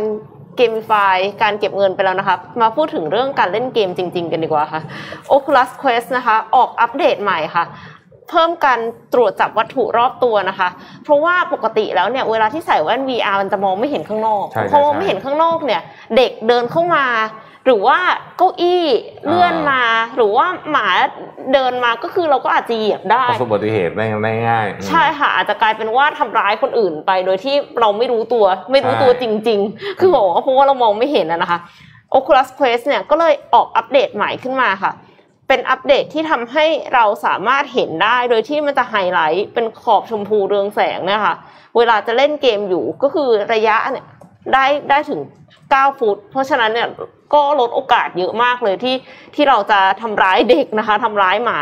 แล้วก็ทำร้ายตัวเองโดยการที่แบบไปชนเก้าอี้อะไรเงี้ยอืมแล้วยังรับ notification ขึ้นในมือถือเนี่ยบนจอ VR ได้อีกด้วยนะคะ รวมถึงมีฟีเจอร์ Space Sense เอ่อ Space Sense เนี่ยคืออันนี้ แล้วก็มี notification แล้วก็อีกอย่างหนึ่งก็คือสั่งงานด้วยเสียงได้ค่ะ ไม่ต้องใช้คีย์บอร์ดนะคะ สั่งงานด้วยเสียงเนี่ยถามได้เลยนะว่า who are the members of the Beatles คือจะอยากรู้อะไรตอนที่เล่น VR แต่ก็ไม่เข้าใจเหมือนกัน แต่ว่าคือเหมือนกับสั่งซีรีอะอืมคืออยากจะรู้อะไรก็คือให้ให้มันสามารถ Google ให้ได้เลยประมาณนั้น แล้วก็ถามว่า who is online นะคะ ใครกำลังออนไลน์อยู่ก็คือทำได้ create a party start a call open parties open TV open Oculus TV turn up the volume turn up เอ่อ turn down the volume เอ่อเพิ่มเสียงลดเสียง is too loud ก็ได้ ไม่ต้องบอกไม่ต้องสั่งก็ได้แค่บ่นก็ได้อ่าๆบ่นว่าเอ้ยมันดังเกินอะไรเงี้ย it's too quiet มันแบบเงียบเกินก็คือมันก็จะสามารถที่จะปรับปรับเสียงตามที่เราสั่งได้นะคะ take a photo ได้อืม start recording stop recording ซึ่งอันเนี้ยน่าจะใช้บ่อยสุด คือเหมือนกับว่าถ้าสมมติว่าเล่นเกมแล้วอยากจะแคสเกมอะไรเงี้ยอืมก็คือสามารถสั่งงานด้วยเสียงได้ นอกจากนี้ยังมีอีกฟีเจอร์หนึ่งค่ะ ที่เด็ดมากค่ะ Oculus Quest เนี่ยเปิดโอกาสให้ developers สามารถพัฒนา mixed reality experience ได้เองอืมอย่างเช่น Magic Keys ที่ช่วยให้การเล่นเปียโนเนี่ยง่ายขึ้นเมื่อใส่แว่น VR อ่าปกติเวลาเล่นเปียโนเนี่ยก็ต้องอ่านโน้ตใช่ไหมคะ อ๋อเจ๋งอะแล้วอ่านโน้ตเนี่ยเราก็คือจะต้องมันรู้ว่าคีย์ไหนอะไรอย่างเงี้ยถ้าอ่านไม่แม่นอะมันก็จะแบบเครียดนิดนึงแต่อันเนี้ยเหมือนเล่นเกมเต้นอะอ๋อคือพอถึงถึงคีย์นั้นมันก็จะมีแบบไอ้ตุ่มสีสีๆเนี่ยสำหรับพวกที่ขี้เกียจ สุดๆ ดีดีเหมาะมาก คือถ้าถ้ามีเปียโนเป็นเฟอร์นิเจอร์อยู่ที่บ้านเนี่ยอันเนี้ยก็อ่าอาจจะช่วยได้แต่ต้องมี Oculus Quest ด้วยอ่าก็คืออันเนี้ยคือเป็นตัวอย่าง แต่ว่า developers เนี่ยสามารถเข้าไปพัฒนาได้เอง ดังนั้นคอนเทนต์ของ VR เนี่ย เอ็มเชื่อว่าอีกไม่นานจะมีอีกเยอะมาก แน่นอนครับ ก็มากันแล้วนี่ก็เราพร้อมลุย Metaverse Oculus Quest เดี๋ยวนี้ก็ไม่แพงอะนะสามร้อยเหรียญอืมอืม ก็คือถูกลงไปเยอะมากแล้วอะสมัยอันก่อนนี้เจ๋งมากเลยเรื่องเปียโนเออเราเคยเห็นแต่ในคลิป YouTube เนาะที่แบบว่าแต่ว่าเออแต่จริงๆมาร์คซักเกอร์เบิร์กเขาบอกอยู่แล้วนะว่าอนาคตเนี่ยเราจะไม่มีโทรศัพท์มือถือแล้วเราจะมีแว่นค่ะอืมไม่ว่าจะเป็นแว่นแบบนี้ VR หรือว่าเป็นแว่น AR ค่ะคล้ายๆกับไอ้ Ray-Ban Story ใช่อ๋อเพราะว่าเพราะว่า เพราะว่าเอิ่มอีกหน่อยอะ interface อะมันจะเป็น voice อ่าเดี๋ยวนี้รถใครซื้อรถรุ่นใหม่ๆเดี๋ยวอะไรนี้ Aura Good Cat เออรถพวกรุ่นใหม่ๆมันจะมีแบบไอ้ voice activation ใช่ป่ะค่ะแต่พี่ไม่แน่ใจว่าของของของใครดีสุดนะ แต่ว่าพี่เคยเห็นอันหนึงของรถเบนซ์รุ่นใหม่ๆเนี่ย สมมุติเราขึ้นไปถึงปุ๊บเนี่ยเราบอกว่าเออเนี่ยรู้สึกแบบแบบรู้สึกแบบหนาวไปนิดนึงอะไรเงี้ยอืมันก็จะไม่ไม่ต้องบอกว่าให้ลดอุณหภูมิไปเท่าไหร่มันจะจัดการให้หมดเลย หรือว่ารู้สึกแบบเออแบบนั่งไม่ค่อยสบายอะไรเงี้ย โดยยังไม่ต้องบอกว่าจะให้เลื่อนเบาะไปที่ไหนเนี่ยมันจะคิดให้อืมเออมันก็จะมันก็จะช่วยเรื่องเนี้ย เยอะเลยอนาคตเป็น voice ครับ interface นะฮะก็จะซึ่งฉลาดขึ้นเรื่อยอืมมันจะฉลาดขึ้นเรื่อยเอ่อซึ่งซึ่งคนเขาก็ทำนายอยู่แล้วว่าอนาคตเนี่ยไอ้ voice ขึ้นมาแน่นอน ค่ะๆอืมนี่เมื่อเมื่อเมื่อวานนี้มีคุณโทนี่ไลฟ์ใช่ไหมเออคุณโทนี่ว่าไงบ้างเมื่อวานเขานี้เขาคือนนท์ยังไม่ได้เข้าไปฟังรายละเอียดเหมือนกันแต่ว่าเขามีมีรู้สึกว่ามีจอย กับทางด้านของคุณยิ่งรักษณ์ด้วยค่ะแล้วก็พูดถึงเรื่องของรีวิว Metaverse ไอ้เนี่ยแหละรีวิวไอตัว Ray-Ban Ray-Ban Story ใช่ไหมอ๋อโอเคโอเคเดี๋ยวต้องไปนั่งดูนิดนึง แต่ว่าก็น่าสนใจเหมือนกัน มีการพูดถึงเรื่องของ Metaverse ว่าในอนาคตว่าจะเป็นอย่างไรเนี่ยนะครับ ก็ไม่แน่ใจว่าวันนี้นายกเราจะมีพูดถึงหรือเปล่าเพราะช่วงหลังๆเนี่ยพอโทนี่ไลฟ์อะไรปุ๊บวันต่อมานักข่าว ก็จะมาละใช่ใช่ไปใช่ถามนายกในประเด็นเดียวกันนั่นแหละ แล้วก็ดูค่ะว่านายกจะตอบว่าอย่างไรบ้างนี่ก็นี่รอดูท่าทีตอนนี้นักข่าวมีคนเหใหม่ที่เป็นคนโปรดครับผมคือคุณชัยวุฒิเรื่องอะไรไม่เกี่ยวอะไรแกก็ไปถาม ล่าสุดวันก่อนที่มีดราม่าในคลับเฮาส์อะเรื่องเรื่องเหยียดอะไรคนอะอีสานเออนั่นแหละ ก็ไปถามคุณชัยวุฒิครับ ซึ่งก็ดีฮะสนุกดีสนุกดีอืมอะโอเค ผมพาทุกคนไปเรื่องนี้ดีกว่าคือวันนี้เนี่ยทีมงานเขาเตรียมเอิ่ม รายงานฉบับหนึ่ง ซึ่งเรามาจาก The Economist ชื่อ The World Ahead 2022 นะครับซึ่งกองบรรณาธิการของ The Economist เนี่ยเขาก็ไปรวบรวมว่าเอ๊ะภายในเอ่อปีหน้าเนี่ยมีอะไรบ้างที่น่าสนใจนะครับค่ะเผื่อเราอยากจะไปทำธุรกิจ หรือจะไปนู่นไปนี่อะไรก็ว่ากันไปนะฮะหรือว่าอะไรที่ควรจะจับตาบ้างนะครับ อันที่หนึ่ง democracy versus autocracy ก็คือแนวคิดในเชิงการเมืองนะฮะที่เป็น political ideology เนี่ยนะฮะ สิ่งที่เกิดสิ่งที่จะเกิดขึ้นในปี 2022 ที่จะถึงนี้ คือ midterm election อืมนะฮะแล้วก็แน่นอนฮะการประชุมใหญ่ของพรรคคอมมิวนิสต์จีน ทั้งสองเหตุการณ์นี้ถือว่าเป็นเหตุการณ์ที่น่าจับตามาก เพราะว่าจะส่งผลต่อพลวัตและการแข่งขันของการเมืองโลกระหว่างประเทศที่เป็นประชาธิปไตยคือสหรัฐอเมริกาและประเทศที่เป็นเผด็จการก็คือจีนเนี่ยนะฮะโดยการแข่งขันในครั้งนี้เนี่ยจะเกิดขึ้นในทุกๆ ด้าน ตั้งแต่การค้าขายการแพทย์ เทคโนโลยีนวัตกรรม กระทั่งเรื่องอวกาศนะฮะ ทั้งจีนและสหรัฐเนี่ยต้องการขยายฐานของตัวเองให้ใหญ่ที่สุดบนเวทีโลกค่ะมันก็จะเกิดคำถามขึ้นในสังคมโลกแน่นอนว่า สรุปแล้วเสรีนิยมอเมริกาหรือการปกครองแบบจีนแบบคอมมิวนิสต์จีนเนี่ยอันไหนจะไปไกลกว่ากันเป็น question mark ทิ้งไว้นะฮะซึ่งคนก็จะพูดถึงเรื่องนี้เยอะ ข้อที่ 2 ครับ pandemic to endemic โควิด -19 เนี่ยจะกลายเป็นโรคประจำฤดูกาลอืมสำหรับประเทศที่พัฒนาแล้ว นะฮะสำหรับประเทศที่พัฒนาสำหรับประเทศที่พัฒนาแล้ว คือหลังจากเนี้ยไปสักพักหนึ่งเนี่ยทุกอย่างมันทุกอย่างจากที่วัคซีนมันเริ่ม settle down ต่างๆเนี่ยนะฮะโควิด -19 จะมีทั้งยาจะมีทั้งวัคซีน ประเทศที่พัฒนาแล้วเนี่ยจะไม่ค่อยมีปัญหาเรื่องนี้ละค่ะนะครับแล้วผู้คนก็จะไม่ค่อยกลัวแล้วด้วย ในทางกลับการสำหรับประเทศที่กำลังพัฒนาหรือประเทศด้อยพัฒนาโควิด -19 จะยังคงเป็นโรคระบาดร้ายแรงต่อไป อันนี้เราจะเห็นชัดเจนเลยว่า ความแตกต่าง ระหว่างประเทศที่พูดง่ายๆคือรวยอะนะกับไม่รวยเนี่ยจะชัดเจนมากขึ้นในเรื่องนี้นะฮะค่ะข้อที่สามเนี่ยเป็นเรื่องที่ผมกังวลมากเลย แล้วหลายคนก็ควรจะต้องกังวลก็คือ inflation นะฮะคือมีคนพูดกันมาเยอะแล้วล่ะ ช่วงนี้ว่าเฮ้ยเงินเฟ้อน่ากลัวนะครับมันมันมาจากหลายสาเหตุของที่เป็น commodity ทุกอย่างแพงขึ้นหมดเลย ไม่มีอะไรถูกลงสักอย่างหนึ่งเลยค่ะนะฮะเอ่อ supply chain ที่หยุดชะงักลงความต้องการพลังงานที่เพิ่มขึ้นเอ่อ แม้ว่าคนจะบอกว่าเอ้ยเราจะไป EV น้ำมันใช้น้อยลงแต่น้ำมันก็จะราคาขึ้นตลอดนะฮะแล้วก็ไอเหตุการณ์ที่คิดว่าจะชั่วคราว มันจะนาน อืมนะฮะมันจะนาน ทีนี้ประเทศที่มีความเสี่ยง เช่นประเทศไทยเนี่ย มันอาจจะเกิดเหตุการณ์ที่เขาเรียกว่า stagflation เคยได้ยินไหมคำเนี้ยค่ะ stagflation ก็คือ ทุกอย่างแพงหมดอืมแต่ว่าค่าแรงไม่แพงตาม ก็คือเป็น stagnation บวก inflation ใช่ ซึ่งซึ่งเป็นอะไรที่แย่มาก อันนี้แย่มาก อันนี้เป็นอะไรที่แย่มาก ข้อที่สี่ก็คือ future of work นะฮะ future of work เนี่ยผู้คนจะพูดถึงการทำงานแบบไฮบริดมากขึ้น แต่คำว่าไฮบริดเนี่ยอาจจะไม่ใช่ที่บ้านนะ อาจจะเป็นที่ร้านกาแฟที่นู่นที่นี่นะครับ แล้วก็มันกำลังมีคอนเซปต์อันใหม่ ที่กำลังพูดถึงวิธีการทำงานที่ต้องบอกว่า เป็นแนวคิดใหม่หมดเลยอะคือไม่พูดถึงจำนวนชั่วโมงเลยเลยค่ะ เออ at all result oriented result oriented อย่างเดียวเลยนะ ซึ่งน่าสนใจ เพราะอันดับแรกคือต้องไปปรับ mindset ของพวกผู้บริหารก่อน clock in ว่าจะ clock ทำยังไง out อะอ่า clock in clock out ทำยังไงนะฮะแต่อะไรก็ดีเขาบอกว่าไอการเข้ามาที่ออฟฟิศก็ยังมีความจำเป็นอยู่ เพราะว่าหลายงานเนี่ยมันทำจากข้างนอกเนี่ยมันสู้ไม่ได้จริงค่ะๆนะครับยกตัวอย่างเช่นการเอ่อทำอะไรเดียสมมติ brainstorm คิดของใหม่ๆอะไรเงี้ยทำข้างนอกก็จะสู้ไม่ได้นะฮะ อันที่ห้าที่ต้องจับตามองคือ the new tech lash นะครับจีนจะขึ้นมาสูสีหรือว่าเป็นผู้นำโลกด้านเทคโนโลยีแทนหรือเปล่านะฮะตลอดระยะเวลาที่ผ่านมาเนี่ยภาครัฐทั้งในสหรัฐและยุโรปก็พยายามเข้าควบคุมดำเนินเอกกิจการของพวกบริษัทเทคขนาดใหญ่มาตลอดนะครับจีนเองเนี่ยก็เข้าควบคุมอุตสาหกรรมเทคของตัวเองเหมือนกันนะครับแล้วก็หันมาโฟกัส การพัฒนา Deep Tech อย่างเบ็ดเสร็จภายใต้การนำของสีเจิ้นผิงนะฮะซึ่ง ถ้าเกิดว่าสิ่งที่จีนทำแล้วเวลาจีนเขาทำอะไรเขาจะทำเงียบอืมๆคนจะไม่ค่อยรู้อืนะฮะเอิ่มมันจะช่วยให้จีนเนี่ยกันก้าวกระโดดในอุตสาหกรรม tech หรือจะเป็นการแช่แข็งกันแน่ต้องดูว่าสิ่งที่สีจิ้นผิงทำเนี่ยจะเป็นยังไงบ้างนี่คืออันที่ห้านะครับ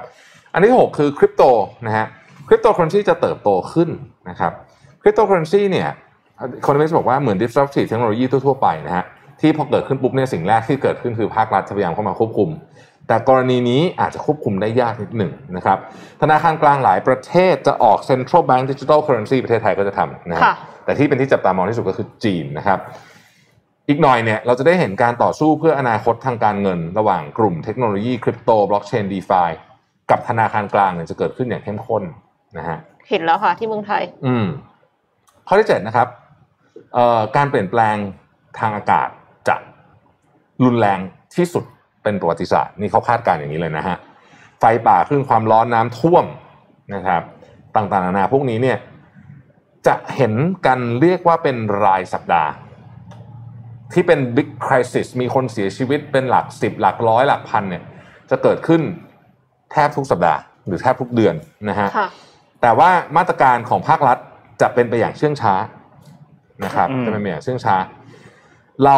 จำเป็นจะต้องอาศัยไม่ใช่แค่เฉพาะมาตรการของภาครัฐที่บอกว่าเอ้ยเราจะดีอะไรนะคาร์บอนนิวทรัลปี 2070 อะไรนะไม่ทันหรอกเดคอนมิสบอกว่าเราต้องการ disruptive technology เหมือนกัน ยกตัวอย่างเช่น ทีมวิจัยทางวิศวกรรมแสงอาทิตย์ของ Harvard เนี่ยเขาต้องการทดสอบการปล่อยอนุภาคที่สามารถลดทอนกำลังของแสงอาทิตย์ลงได้ ฮะ โดยใช้บอลลูนนะฮะ เราก็จะไปชะลอการเพิ่มอุณหภูมิของโลกอะไรแบบเนี้ยเราจะไปสู้กับแสงอาทิตย์ได้เลเออยอะไรทำนองเนี้ยคือที่พี่ก็นี่แหละฮะเขาก็พยพยพยายามจะทำอะไรพวกนี้อยู่นะฮะค่ะเพราะว่าเรื่องนี้จะรุนแรงมากอ๋อพอจบจบโควิด หรือยังไม่ต้องจบโควิดเนี่ยเรื่อง climate change เนี่ยจะเป็นสิ่งที่ส่งผลกระทบต่อทุกภาคส่วนมากที่สุดแน่นอนนะฮะแล้วปีหน้าเราจะเห็นเยอะเอิ่มความยากลำบากในการเดินทาง ตอนนี้ทุกประเทศแย่งกันเปิดประเทศอเมริกาเพิ่งเปิดประเทศนะฮะเราก็เปิดใครๆก็อยากจะเปิดกันหมด แต่ว่าเปิดแบบกลัวๆเพราะว่าหลายประเทศก็กลัวโควิดอืมดังนั้นเนี่ยมันจะมีความวุ่นวายเกิดขึ้นเยอะมาก ความวุ่นวายพูดง่ายๆคือขั้นตอนที่มันเกิดเพิ่มขึ้น ขั้นตอนที่เพิ่มขึ้นครั้งสุดท้ายเนี่ยต้องย้อนหลังกลับไปปี 2001 เหตุการณ์9 11หลังจากนั้นการเดินทางโดยเฉพาะทางเครื่องบินก็ไม่เหมือนเดิมอีกต่อไปค่ะ แต่ตรวคจรั้งระนี้เบิดกันเยอะมาก ใช่ ครั้งนี้จะหนักกว่านั้นอีกอืมนะฮะจะหนักกว่านั้นอีก เพราะฉะนั้นเนี่ยเอ่อ ใครที่กำลังจะเดินทางเนี่ยเตรียมพบกับเขาเรียกว่าเป็นมาตรฐานใหม่แห่งการเดินทางได้นะครับ ที่เราเคยบอกกันว่าไปถึงเครื่องสนามบินก่อน 2 ชั่วโมงเนี่ยจะไม่จริงหรือละค่ะนะฮะอืมอาจจะไม่พอด้วยซ้ำนะฮะอืมแล้วพื้นที่ในสนามบินเองก็จะเปลี่ยนไปด้วยนะครับ ข้อที่ 9 คือการแข่งขันทางด้านอวกาศอืมนะฮะอ่าแน่นอน อันนี้แน่นอนเลยนะฮะคือตอนนี้เนี่ยประเทศที่เป็นเศรษฐีทั้งหลายเนี่ยก็จะ ไปไปอวกาศกันหมด มหาเศรษฐีเองก็อยากจะไปท่องเที่ยวอวกาศค่ะนะครับประเทศไทยเองก็อยากจะไปอวกาศครับผมเราด้วยนะฮะก็ก็คงจะชัดเจนเรื่องเทรนด์นี้นะครับ ข้อที่สิบเอิ่มเขาบอกว่าเขาใช้ว่า political football นี่น่าสนใจนะฮะคือปี 2022 เนี่ยมันจะมีการแข่งขันกีฬาใหญ่อยู่ 2 อันนะฮะ2022 เนี่ยมี Winter Olympic ที่ปักกิ่งครับนะฮะ แล้วก็ฟุตบอลโลกที่กาตาร์ค่ะนะฮะใหญ่มากๆทั้งสองอันโอเค กีฬามันก็เป็นกีฬาเนาะอืมแต่จริงๆเนี่ยกีฬาสเกลแบบนี้เนี่ยนะฮะมันมักจะมีเหตุผลทางการเมืองซ่อนอยู่ด้วยเหมือนกัน มันจะมี political agenda ซ่อนอยู่ มีการคาดการณ์ว่าจะมีการประท้วงหลายเรื่องที่สองประเทศนี้เป็นเจ้าภาพอยู่ ซึ่งสองประเทศนี้มีอืมมีมี issue ทั้งคู่นะครับ จะมีการประท้วงจะมีการใช้เวทีของการแข่งกีฬาเนี้ยเป็น เอ่อเวทีที่เอาหลายประเด็นขึ้นมาพูดเช่น ในกรณีของจีนเนี่ยนะฮะ Winter Olympic เนี่ยโดนแน่ๆซินเจียงอุยกูร์อะไรทุกเนี่ยไอ้เรื่องที่มันค้างๆอยู่พวกเนี้ยจะกลายเป็นเรื่องที่ถูกกลับมายกขึ้นมาอีกครั้งหนึ่งนะครับกาตาร์เองก็ศัตรูไม่น้อย อืมนะนี่ก็คือ 10 เทรนด์จาก The Economist นะครับสำหรับปีโอ้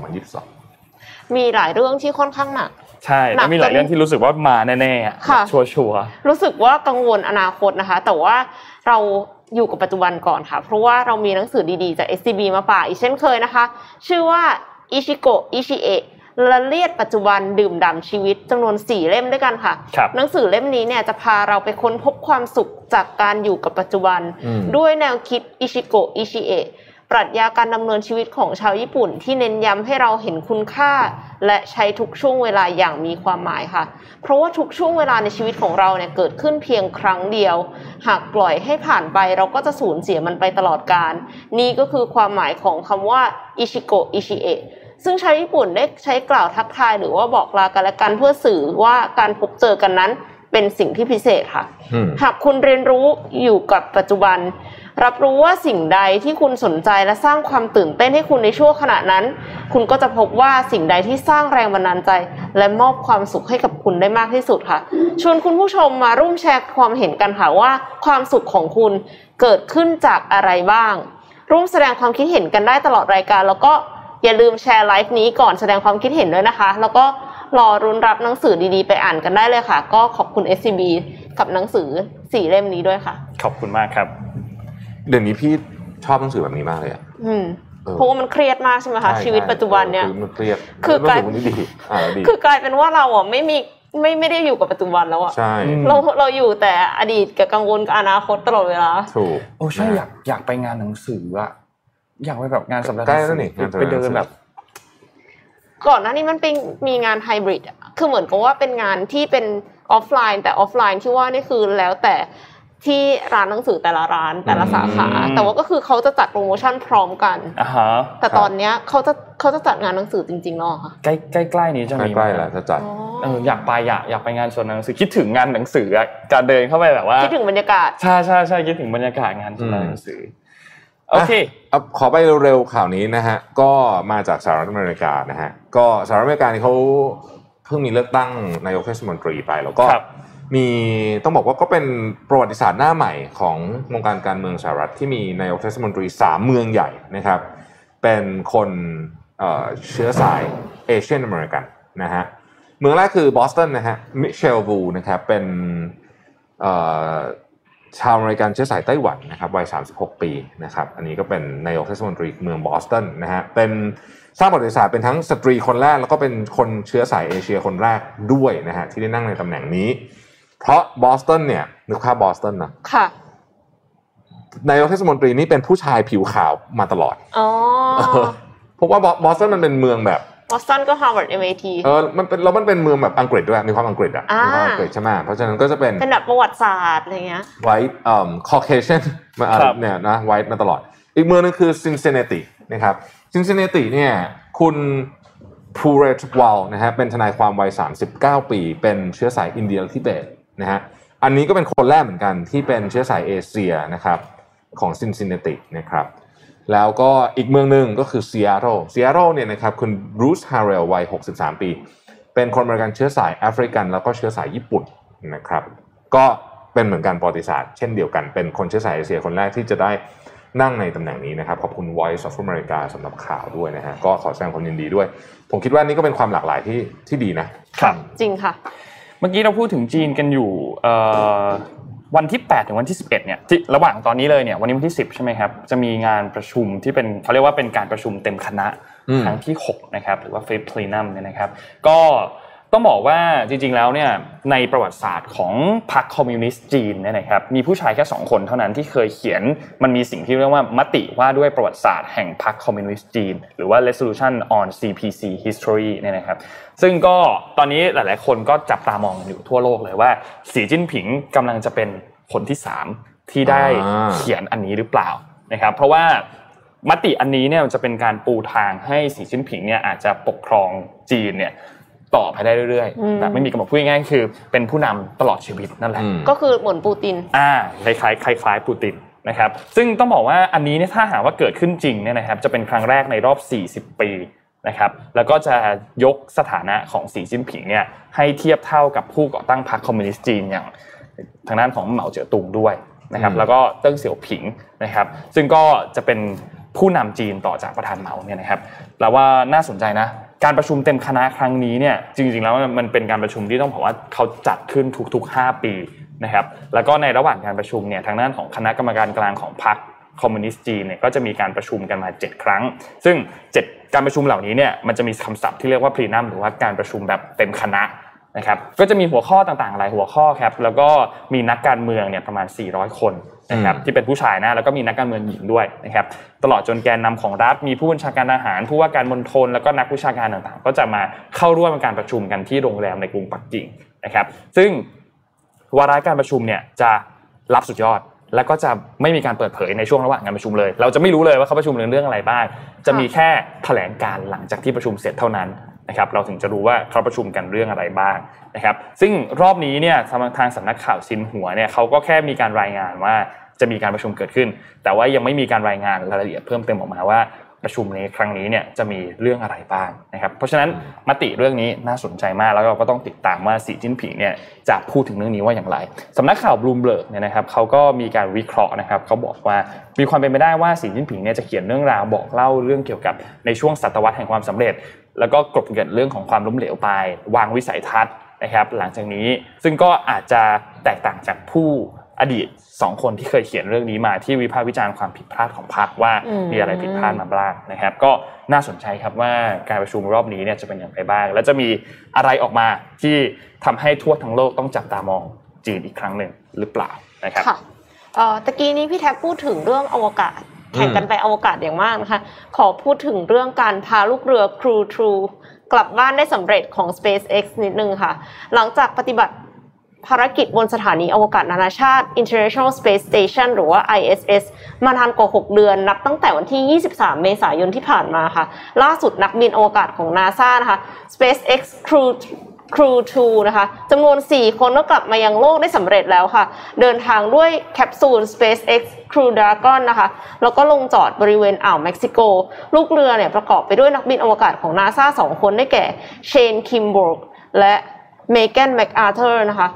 นักบินอวกาศชาวญี่ปุ่น อากิโกะโฮชิเดะจาก Japan Aerospace Exploration Agency และนักบินอวกาศชาวฝรั่งเศส โทมัส เพเค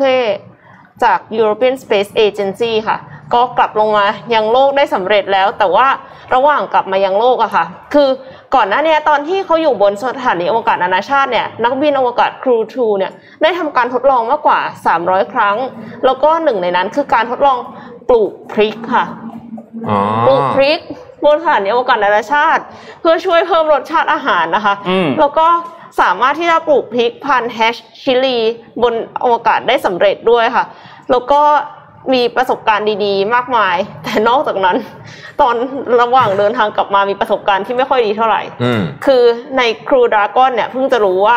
มันมีปัญหาอยู่นิดหนึ่งห้องน้ำอ๋อฮะอ่ามีการแบบว่ามีปัสสาวะรั่วอ๋อเราก็เลยกลายเป็นว่าเขาก็เลยปิดห้องน้ำไปเลย เขาก็เลยไม่ให้ใช้ห้องน้ำเลยระหว่างเดินทางกลับมาเก้าชั่วโมงโอ้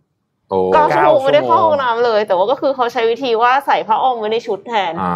โอเคแต่ถึงอย่างนั้นก็ตามก็คือแอบรู้สึกว่าแบบเออมันคงเป็นประสบการณ์ที่ไม่ค่อยดีเท่าไหร่เพราะว่านึกถึงว่าถ้าเรานั่งเครื่องบินนานๆอะใช่แล้วเราไม่ได้เข้าห้องน้ำเลยอะมันก็เครียดนะหรือว่าถ้ามันมีกลิ่นอะไรออกมาจากห้องน้ำอะเราก็เครียดละอันนี้คือแค่นั้นก็ห้องอยู่ในนั้นก็เล็กมากอยู่แล้ว ครับใช่ไหมเราคิดดูว่ามันลอยอะ เออลอยอันนี้คือหนักน่ากลัวมากอ๋อเลมันยก็นะจะเป็นประสบการณ์ที่แปลกใหม่มากโอ้มันไม่มันไม่ค่อยดีนะคะ แล้วปัญหาก็คือว่าพออะพาครูทูลงมาแล้วเนี่ยเขากำลังจะให้ครูทรีอะออกเดินทางภายในอีก 21 ชั่วโมงนี้เท่านั้นเองอืมก็คือจะออกเดินทางวันที่ 11 พฤศจิกายนเวลาตี 4.45 นะคะ ตามเวลาประเทศไทย โดยมีลูกเรือ 4 คนได้แก่นักบินอวกาศของนาซาราจาชารี โทมัส แมชเบิร์น เคล่าบารอนแล้วก็มาเทียสมอร์เรอร์ดังนั้นก็คือเนี่ยสี่คนเนี้จะเดินทางออกจากศูนย์ปล่อยจรวด Kennedy Space Center ของ NASA นะคะ ในรัฐฟลอริดา แต่สงสัยว่าน่าจะยังซ่อมห้องน้ำไม่ทันอืมอืมก็ก็คงยังต้องมีประสบการณ์แบบที่ใช้ห้องน้ำไม่ได้ต่อไปอืมจริงๆ ไปอยู่วันนั้นหกเดือนนี่เครียดเหมือนกันนะ เครียดเครียดอ๋อเพราะเหมือนโดนกักเล็กๆนิดเดีตัยวว ใช่ใช่มันกักตัวสิบสี่วันคือคือคือจะจะลบประสาทเอานะฮะดู Netflix ก็ไม่ได้ด้วย ใช่ใช่ไม่ไม่โหที่นู่นการใช้แบนด์วิดต์ทำอะไรแบบนี้คงจะต้องประหยัดอย่างมากเนาะเพราะมันค่ะคงจะมีมูลค่าสูงเอ้ยหรือว่าโหลดขึ้นไปได้ไหมอะ โหลดโหลดขึ้นไปคงได้ โหลดใส่แท็บเล็ตขึ้นไปแล้วไปดูบนนั้นอ่าโอ้ยก็ยังดีโอ้โหคงจะโหลดหกเดือนนี่ดูได้กี่เรื่องครับเนี่ยเฮ้ยแต่เขาก็มีงานทอ่าำเอไม่อได้อยู่ใช่เฉใช่ยใช่เขาต้องทำการทดลองต้องสามร้อยครั้งอ่าเลยจะดูโอเค Netflix อย่างเดียวไม่ได้อ่านะโอเคคะโอเคแล้วก็ต้องโอเคออกกำลังกายด้วยไม่อย่างนั้นเดี๋ยวกล้ามเนื้อรีบอ่าใช่มีข่าวอันหนึงสนุกสนุกข่าวบันเทิงนะฮะบาร์บี้เนี่ยบาร์บี้นี่คนสมัยนี้เขายังเล่นกันอยู่ไหม น่าจะน้อยแล้วค่ะน่าน่าน้อยใช่ไหมแต่ว่าบาร์บี้เนี่ยนะครับกำลังจะกลายเป็นภาพยนตร์นะฮะอ่าและครั้งนี้เนี่ยเอ่อบาร์บี้เนี่ยจะมีคนแสดงด้วยนะครับอืมเอิ่มฝ่ายชายเนี่ยน่าสนใจมาก ฝ่ายชายคือเคนใช่ป่ะค่ะเออคนที่มาเล่นเป็น เป็นเป็นเคนเนี่ยนะครับ คือไรอันกลอสลิงฮะอ่า Ryan นี่ผมเตรียมขำเลยนะเนี่ยแรนกรอสลิง La La Land ที่เล่น La La Land ใช่นะเขาแล้วเขามีเป็นคนเจ้าบทบาทมาก น่าจะสนุกน่าน่าจะใช้ได้ทีเดียวนะครับบาร์บี้เป็น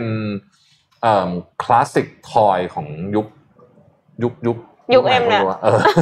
เอ็มนะฮะแต่ตอเอ็นมนี้ตอนเด็กๆชอบเล่นบาร์บี้ตอนนี้เนี่ยก็เอิ่มคิดว่าคงเอ่อเด็กๆอาจจะเปลี่ยนไปเล่นอย่างอื่นแทนแล้วนะครับ อืมอีกอันหนึ่งนะฮะที่น่าสนใจก็คือ Netflix ฮะ Netflix เนี่ยกำลังจะทำ Netflix เกมค่ะมีมีมีอ่านะฮะ Netflix Netflix เกมนะฮะซึ่งเล่นได้แต่ Android ก่อนนะนะฮะ iOS ก็รอกันไปนะครับ แต่ว่าเกมน่าสนใจ เพราะว่ามี Stranger Things อ่าอ่าอยู่ในนั้นด้วยนะครับ ซึ่งเดี๋ยวรอเล่นเลย เดี๋ยวรอเล่นเลยนะฮะ Netflix เกม ไม่รู้ว่าต้องจ่ายเงินเพิ่มเปล่านะ คิดว่าไม่นะ ไม่เก็บค่าบริการเพิ่มด้วยนะครับโอ้แล้วก็ไม่มี in-app purchase ด้วย แค่มีสมาชิกรายเดือนของ Netflix อืมอ๋อฮะไม่มี in app purchase อย่างนี้ก็ซื้อ skin ไม่ได้ เออซื้อ skin ไม่ได้ ไม่มีเสียงกระอยากป๋องอยากอยากให้มี in-app purchase ใช่ป่ะอ่าไม่รู้หมายถึงเล่นฟรีแล้วรู้สึกว่าไม่ได้ช่วยผู้พัฒนา อ่า อยากรู้สึกว่าอยากเสี่ยงกระป๋อง ช่วยผู้พัฒนานิดนึแต่งว่าถ้าเกิดเรามองในเชิงกลยุทธ์เนี่ยจริงๆเป็นกลยุทธ์ที่ถูกต้องเหมือนกันนะครับ เพราะตอนนี้เนี่ยโอ้โหเอ็กซ์ตรีมมันแข่งกันสูงมากใช่ไหมค่ะ เสร็จแล้วเนี่ยพอมันก็ต้องหาข้อแตกต่าง อันนี้จริงค่ะเป็นของเหมือนของแถมที่มีมูลค่าเยอะ อืมส่วนตัวตอนนี้กลับมาดู Netflix เยอะสุดอีกแล้ว เพราะว่าอันอื่นเหมือนไม่ ก็ดูบ้างอะแต่ว่า Netflix อะดูเยมันอะก็สุดขึ้นอยู่กับว่า content ใหม่ๆ มันมีอะไรบ้างปะคะอ่าใช่ใช่ใช่ใช่ใช่ content Netflix จริงๆมี content ที่ดีมากๆ เนี่ย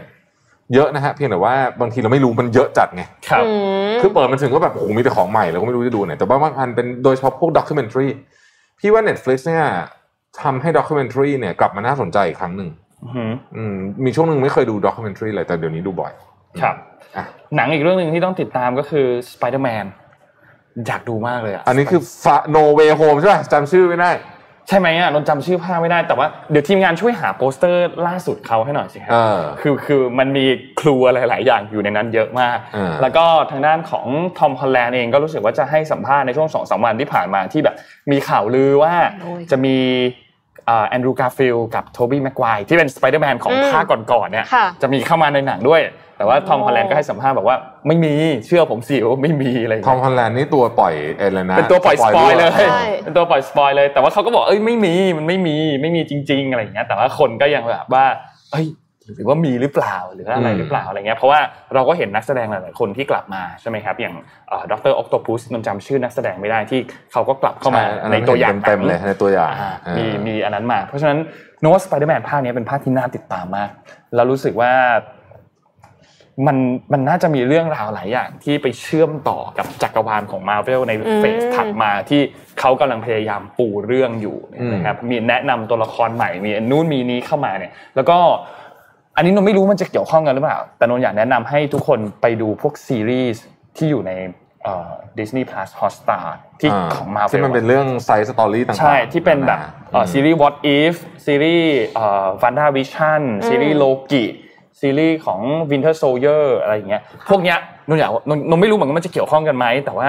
ก็ดูให้ครบๆไว้แล้วกัน ตอนนี้หนังมาเวลอะไรออกมาเหมือนแบบ ต้องไปดูให้ครบไว้อะมันมักจะเกี่ยวอ่ามักจะใช่เกี่ยวมันอาจจะมีอะไรเกี่ยวข้อง แล้วก็ถ้าใครที่ดู What If แล้วเนี่ยจะรู้ว่าโหมันมีทฤษฎีอะไรอีกเพียบเลยที่แบบว่าน่าสนใจมากนะครับ แล้วก็ Eternal เนี่ย end credit ก็มี 2 อัน แล้วน่าจะทำให้หลาย ๆ คนเซอร์ไพรส์ด้วยก็อย่าลืมนั่งรอดู end credit กันด้วยสำหรับ Eternal นะครัวับนก่อนได้มีโอกาสคุยกับผู้บริหารของเอ่อเมเจอร์แล้วก็ คือก็ตอนนี้ก็โรงหนังก็เริ่มกลับมาดีขึ้นแล้วนะฮะค่ะแล้วก็ที่น่าสนใจคืออะไรรู้ป่ะตอนนี้กินป๊อปคอร์นได้แล้วรู้เออรู้ไหมเนี่ยอ้าวรู้อะใช่ใช่กินป๊อปคอร์นได้แล้ว ปกติเนี่ยนะฮะอัตราเขาเรียกว่า popcorn ratio แล้วกันผมไม่รู้เขามีชื่อเขาแต่พี่จำชื่อไม่ได้ คือคนที่ซื้อตัวหนังก็ซื้อป๊อปคอร์นเนี่ยมันอยู่ที่ประมาณยี่สิบเปอร์เซ็นต์อ่าอืมแต่ว่าตอนเนี้ยสี่สิบกว่าเกือบห้าสิบคือมันอัดอั้นมากอะใช่ใช่ใช่ใช่คือคนคือเรียกว่าเดินเข้าโรงเนี่ยสองคนจะซื้อป๊อปคอร์นคนหนึ่งอะค่ะเยอะอย่างนั้นเลยนะใช่ใช่เออซื้อป๊อปคอร์นคนหนึ่งได้ซื้อไปกินด้วยกันสองคนเพใช่ราะฉะนั้นก็คือร้อยกิเปอนร์แค่เซ็นต์ทั้งโรงเออนนนนเคยนนจำได้ว่าตอนแบบสมัยก่อนเคยเข้าไปดูหนังแล้วแบบ ดูตัวอย่างหนังจบแล้วป๊อปคอร์นหมดอะเออยังหนังยังไม่เริ่มเลยนะก็มันก็แต่ว่าแล้วจนกระทั่งแบบเดินออกไปซื้ออีกรอบอะไรอย่างเงี้ยคือบอกว่ารู้สึกว่าแบบเออมันคือ มันไม่ได้อะ ไม่ได้ต้องที่ที่ซื้อเผื่อสองชั่วโมงนั้น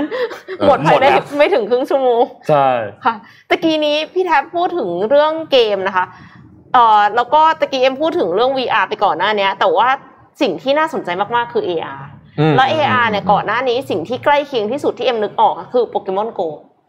ที่ต้องที่เราส่องแล้วเราก็คือได้เห็นได้เล่นกันทุกคน environment ข้างนอกด้วยใช่แต่ว่าเราก็เห็นโปเกมอนอยู่ในจออมด้วย แล้วเราก็พร้อมที่จะจับโปเกมอนนะคะ Niantic ค่ะ แน่นอนว่าผู้พัฒนาโปเกมอนโกนะคะ เปิดแพลตฟอร์ม augmented reality ชื่อว่า Lightship ให้ของตัวเองเนี่ยให้บริษัทอื่นๆ เข้ามาสร้างเกมหรือแอปได้อืมก็คือสามารถที่จะให้ผู้พัฒนาเนี่ยมาสร้างเกมมาสร้างแอปได้ โดยบอกว่านี่คือการสร้าง real world metaverse ที่ซ้อนทับในโลกจริงนะคะ เอ่อมีคลิปค่ะ คือในแอนติกเนี่ยเขานอกจากที่จะสร้างสร้างให้ซ้อนทับในโลกจริงได้แล้วเนี่ย คือเป็น multi player ได้ด้วย ครับ คือคิดดูว่าจะต้องสามารถที่จะใช้ห้าคนน่ะ เล่นเกมเดียวกันได้อะอืมคือเทคโนโลยีมันล้ำสมัยมากขนาดนั้น แล้วนอกจากนั้นเนี่ยคือเขามีการวัดแมปคือ อันเนี้ยอันเนี้ยคือสามคนเล่นด้วยกันอืม แล้วเขามีการเหมือนกับว่า AI อะมันฉลาดมาก มันสามารถที่จะถ้าเราส่องไปที่ต้นไม้ มันจะบอกได้เลยว่านี่คือต้นไม้อืมส่องไปที่ท้องฟ้าก็บอกได้ว่านี่คือท้องฟ้า เพราะว่าไม่อย่างนั้นนะมันไม่มีทางเลยที่จะทำให้มันเนียนได้ อย่างเช่น ถ้าสมมติว่าเราจะทำกอซิล่าอย่างเงี้ย มันต้องเดินอ่าอยู่หลังตึกอะ มันต้องรู้ว่านี่คือตึกใช่นั่นคือท้องฟ้าอืมมันถึงจะทำตำแหน่งไปแทรกอยู่ตรงนั้นได้นะคะ เราเราเขาก็ยังมีแมปด้วยหมายความว่าคำว่าแมปนี่คือเขาสามารถที่จะส่องแล้วรู้ว่านี่คือโต๊ะอ๋อ โต๊ะอยู่หน้าอะไร แล้วลองโยนบอลไป ถ้าสมมุติว่าชนขาโต๊ะมันจะกระเด้งกลับ โอ้เจ๋งอะ เนี่ยมันต้องบอกได้ว่าเนี่ยคือฟ้านี่คือน้ำนี่คือต้นไม้อะค่ะพวกนี้มันเริ่มฉลาดจนพี่เริ่มกลัวนิดๆแล้วนะใช่ใช่ มันมันฉลาดมากจริงอืมๆแล้วก็คือที่เห็นตัวอย่างของที่การแบบเด้งเด้งใส่โต๊ะเนี่ย คือมันเจ๋งมากเลยคือเขาแบบเหมือนกับว่าเป็นแบบ ตารางตารางตารางตารางอะวัดพื้นที่ได้หมด ว่าพื้นที่ตรงไหนเป็นอะไรอะค่ะอืมคือมันทำให้รายละเอียดปลีกย่อยพวกเนี้ยมันทำให้ค่อนข้างที่จะใกล้เคียงความจริงมากๆ แล้วก็คือเหมือน Metaverse คือแล้วยิ่งมีนักพัฒนาทั่วโลกเข้ามาพัฒนาสิ่งนี้อะยิ่งทำให้แบบความครีเอทีฟอะมันไปได้ไกลมาก limitless ล องนึกถึงตอนแรกๆที่เราใช้สมาร์ทโฟนนะครับมันไม่ค่อยมีแอปอะไรใช่ป่ะอืมค่ะมันมีอยู่สองสามอันนะอ๋อแต่ว่าดูโหมันก็มีอยู่โอ้โหแล้วก็มีคนทำเต็มหมดตอนนี้คุณทำทุกอย่างได้ในมือถือและอีกหน่อยไอ้ Metaverse ก็เช่นเดียวกัน AR จริงๆแล้วพี่เนี่ยคิดว่า AR น่าจะ mass adoption กว่าเยอะเลยนะค่ะเทียบกับ VR เนาะใช่เพเพราะราะว่า VR มัมันนขาจะดมีจากโลกข้อภายนจำอกกัด เออออืมคือคือคืออาจจะใช้ทั้งคู่ในในคนละบริบทกัน แต่ว่าน่าสนใจมากคิดว่างาน CES ที่ที่พี่จะไปเดือนมกราเนี่ยเดี๋ยวจะได้เห็นพวกนี้เยอะมากเลย ว่าจะเป็นยังไงมันจะกลับมาเล่าให้ฟังแบบยาวๆเลยนะฮะค่ะเดี๋ยวก่อนก่อนจะไปต่อแล้วเราคงใกล้จบแล้วเนี่ยนะ Netflix เนี่ยปกติเขาจะเอาหนังออกตลอดถูกไหมอ่าเพใช่ราะว่าหมดนู่นหมดนี่หมอะดไรสัญเงี้ยญานะครับอะไรอย่างงี้รอบนี้ 15 วันนี้วันที่เท่าไหร่หรือ 5 วันเนี่ยมันมีหนังเรื่องหนึ่งที่กำลังจะถูกเอาออกแล้วอยากให้ทุกคนได้ดูที่ยังไม่ดูคือหนังเรื่อง About Time อืมอ่านะฮะ ย้อนเวลากลับไปเออลองเอาไปดูอะเป็นหนังเรื่องโปรดของนนท์เลยนะอ่า About Time นะฮะกำลังจะออกนี่เหลือ5วันนะเรื่องไปดูซะอ๋อถ้าใครไม่ได้ดูนะครับเป็นหนังที่ดีมากดีแบเป็นบหนังที่ดีเป็นหนังที่ดีแบบทั้งในแง่มุมของความรักโรแมนติก แล้วก็ครอบครัวปรัชญาชีวิตด้วยอืมเออปรัชญาชีวิตด้วยคือมันมันดีหมดเลย แล้วอ๋อแล้วนนท์นนท์นนท์นนท์ดู Hometown Cha-Cha-Cha อยู่ใช่ไหมตอนนี้ยังดูไม่จบสักทีจะจบแล้วล่ะ แล้ว ดูเรื่องเนี้ยแล้วมันให้ความอบอุ่นคล้ายๆ กับตอนที่นนท์ดู About Time ครั้งแรกอ๋อมันมีความอบอุ่นอะไรบางอย่างในแบบเรื่องครอบครัวเรื่องอะไรเงี้ยคล้ายๆ กันบอกไม่ถูกคือหนังมันไม่ได้เหมือนกันเลยนะ มันคนละคนละแบบกันโดยสิ้นเชิงแต่ว่าความอบอุ่นที่เราได้จากหนังได้จากซีรีส์มันคล้าย ๆ กันดีครับ ดีทั้งสองเรื่องนี่บอกดีมากหนังเรื่องนี้ดีมากแล้วรู้ไหมว่า ช่วงนี้เรา festive season เราจะเข้า festive season เราต้องจะเข้าแล้ว เราจะเข้าแล้ว เราไม่ค่ะสนใจแล้วเราจะได้ยินเพลงคริสต์มาส เาจะแล้วเข้าค่ะเพลงทุกปีครับจะมีอยู่เพลงหนึ่งที่ครับผมพอเข้าถึงเดือนโนเวม ber ปุ๊บจะกลับเข้าอยู่ในชาร์ต top ร้อยของ Spotify ของของคือเพลงเลยไหมเพลงของ Mariah Carey มาลาการีครับ All I want for Christmas is you ใช่ทุกปีครับจะกลับมา แล้วก็หลายปีทุกครั้งขึ้นอันดับหนึ่งด้วยอ่าเออนี่คือทุกปีจะกลับมาต้นแบบของ passive income ถูกถูกถูกถูกที่ถูกถูกถูกมหาศาลมาแล้วมาทุกปี มาทุกปีจริงๆนะครับ แล้วมันก็จะมีหนังอยู่เรื่องหนึ่งที่ทุกปีเหมือนกัน คนจะเอากลับมาดู Love บ่อย Actually มากเอ๊ะๆถูกต้องอ่า Love Actually นะฮะเอ่อทุกปีเหมือนกันช่วงเวลาเนี้ยหนังเรื่องเนี้ยจะถูกหยิบกลับขึ้นมาเสมครัอบเลยนะฮะ Love Actually ก็เข้าสู่ Festive Season แล้ว นี่พอพูดปุ๊บเรารู้สึกแบบ รู้สึกอยากจับสดฉลาใสกขึ้นมาอยากจับฉลากเออวันรู้สึกคแบริบสต์มาสไอ้ยแล้วต้องตั้งต้นคริสต์มาสแล้วล่ะอืมนะ นี่แล้วหลาย ๆ ที่เองก็ตั้งต้นคริสต์มาสแล้วตามห้างตามอะไรต่าใช่งๆตั้งต้นคริสต์เหมือนมาสเหมือนปีนี้เราเครียดกันมาเยอะด้วยแหละครับอืมนะฮะก็ก็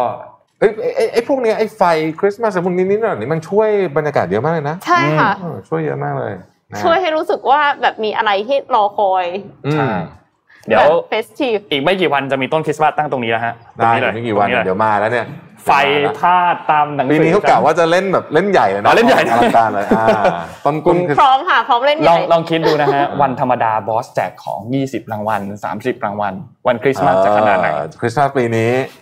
ห้ามพลาดกันเลยทีเดียวครับผมปรากฏไม่มาฮะไม่มาหยุดอะไรอย่างเงี้ยเอ้ยเดี๋ยวนะคริสเซต์อมาร์สไพรส์เนี่ยเซอร์คไพรริสต์มาสส์เป็นวันวันอะไรเอ่ยเดี๋ยวขอดูนิดนึง ต้องมันต้องเป็นคคริริสสต์ต์มามาสสวันเสาร์อีฟสิใช่ไหมอ๋ออ่าก็มีคริสต์มาสแต่วันศุกร์วันศุกร์วันศุกร์ค่ะโอ้โหวันเหรอคริสต์มาสที่ยี่สิบสี่วันศุกร์เหรอ24วันศุกร์ครับโอ้พระเจ้าช่วยรถคงจะติดถล่มทลายนะฮะมันจะก็จะเป็นวันที่คนออกมาปาร์ตงปาร์ตี้อะไรกันเยอะมากอะโอเคนะฮะรู้สึกวันนี้บันเทิงนะช่วงหลังบันเทิงๆบันนะเทิงบันเทิงไปทำงานกันดีกว่า ครับค่ะผมขอบคุณสปอนเซอร์ครับขอบคุณ SCB นะครับผู้สนับสนุนแสนใจดีของเรานะครับอยู่กับเรามาอย่างยาวนานก็ขอบคุณมากๆวันนี้ SCB เอา Money Mission มาฝากด้วยนะครับอืมภารกิจรอบรู้เรื่องเงินทองเกี่ยวกับเรื่องของการออมเงินเทคนิคแปลกๆต่างๆ ให้คุณสนุกกับการออมเงินนะครับก็ไปดูย้อนหลังกันได้นะครับแล้วก็แชร์วิธีของคุณกันได้ แล้วก็มีแจกหนังสือด้วยใช่ไหมครับสำหรับ SCB นะครับวันนี้ 4 เล่มนะครับและขอบคุณ Oris ครับตอนนี้ Oris เนี่ยเขามีการผลิตนาฬิการุ่นพิเศษนะครับ Pro Pilot Excalibur 115นะครับนาฬิการุ่นนี้เนี่ยจะเป็นหนึ่งในรุ่นที่เข้าไปประมูลในโครงการ Pink Dial Project นะครับเขาจะระดมทุนเพื่อช่วยเหลือองค์กรที่เกี่ยวข้องกับผู้ป่วยมะเร็งเต้านมในสุภาพสตรีนะครับซึ่ง สำหรับการประมูลในครั้งนี้เนี่ยต้องบอกว่ามีหลายแบรนด์มากที่เข้าร่วมมีถึง 19 แบรนด์เลยนะครับที่เข้าร่วมซึ่ง Oris เองก็เป็นหนึ่งในนั้นนะครับแล้วก็นำนาฬิกาในกลุ่มของนักบินเนี่ยมาผลิตเป็นเวอร์ชันพิเศษนะครับก็เพ้นท์นาฬิกาเป็นแบบ skeleton ด้วยสีชมพูนะครับแล้วก็มีกลไกไขลาน calibre 115นะครับสามารถสำรองพลังงานได้ถึง 10 วันเลยนะครับซึ่งเรือนนี้เนี่ยก็ปิดการประมูลไปเรียบร้อยแล้วนะครับที่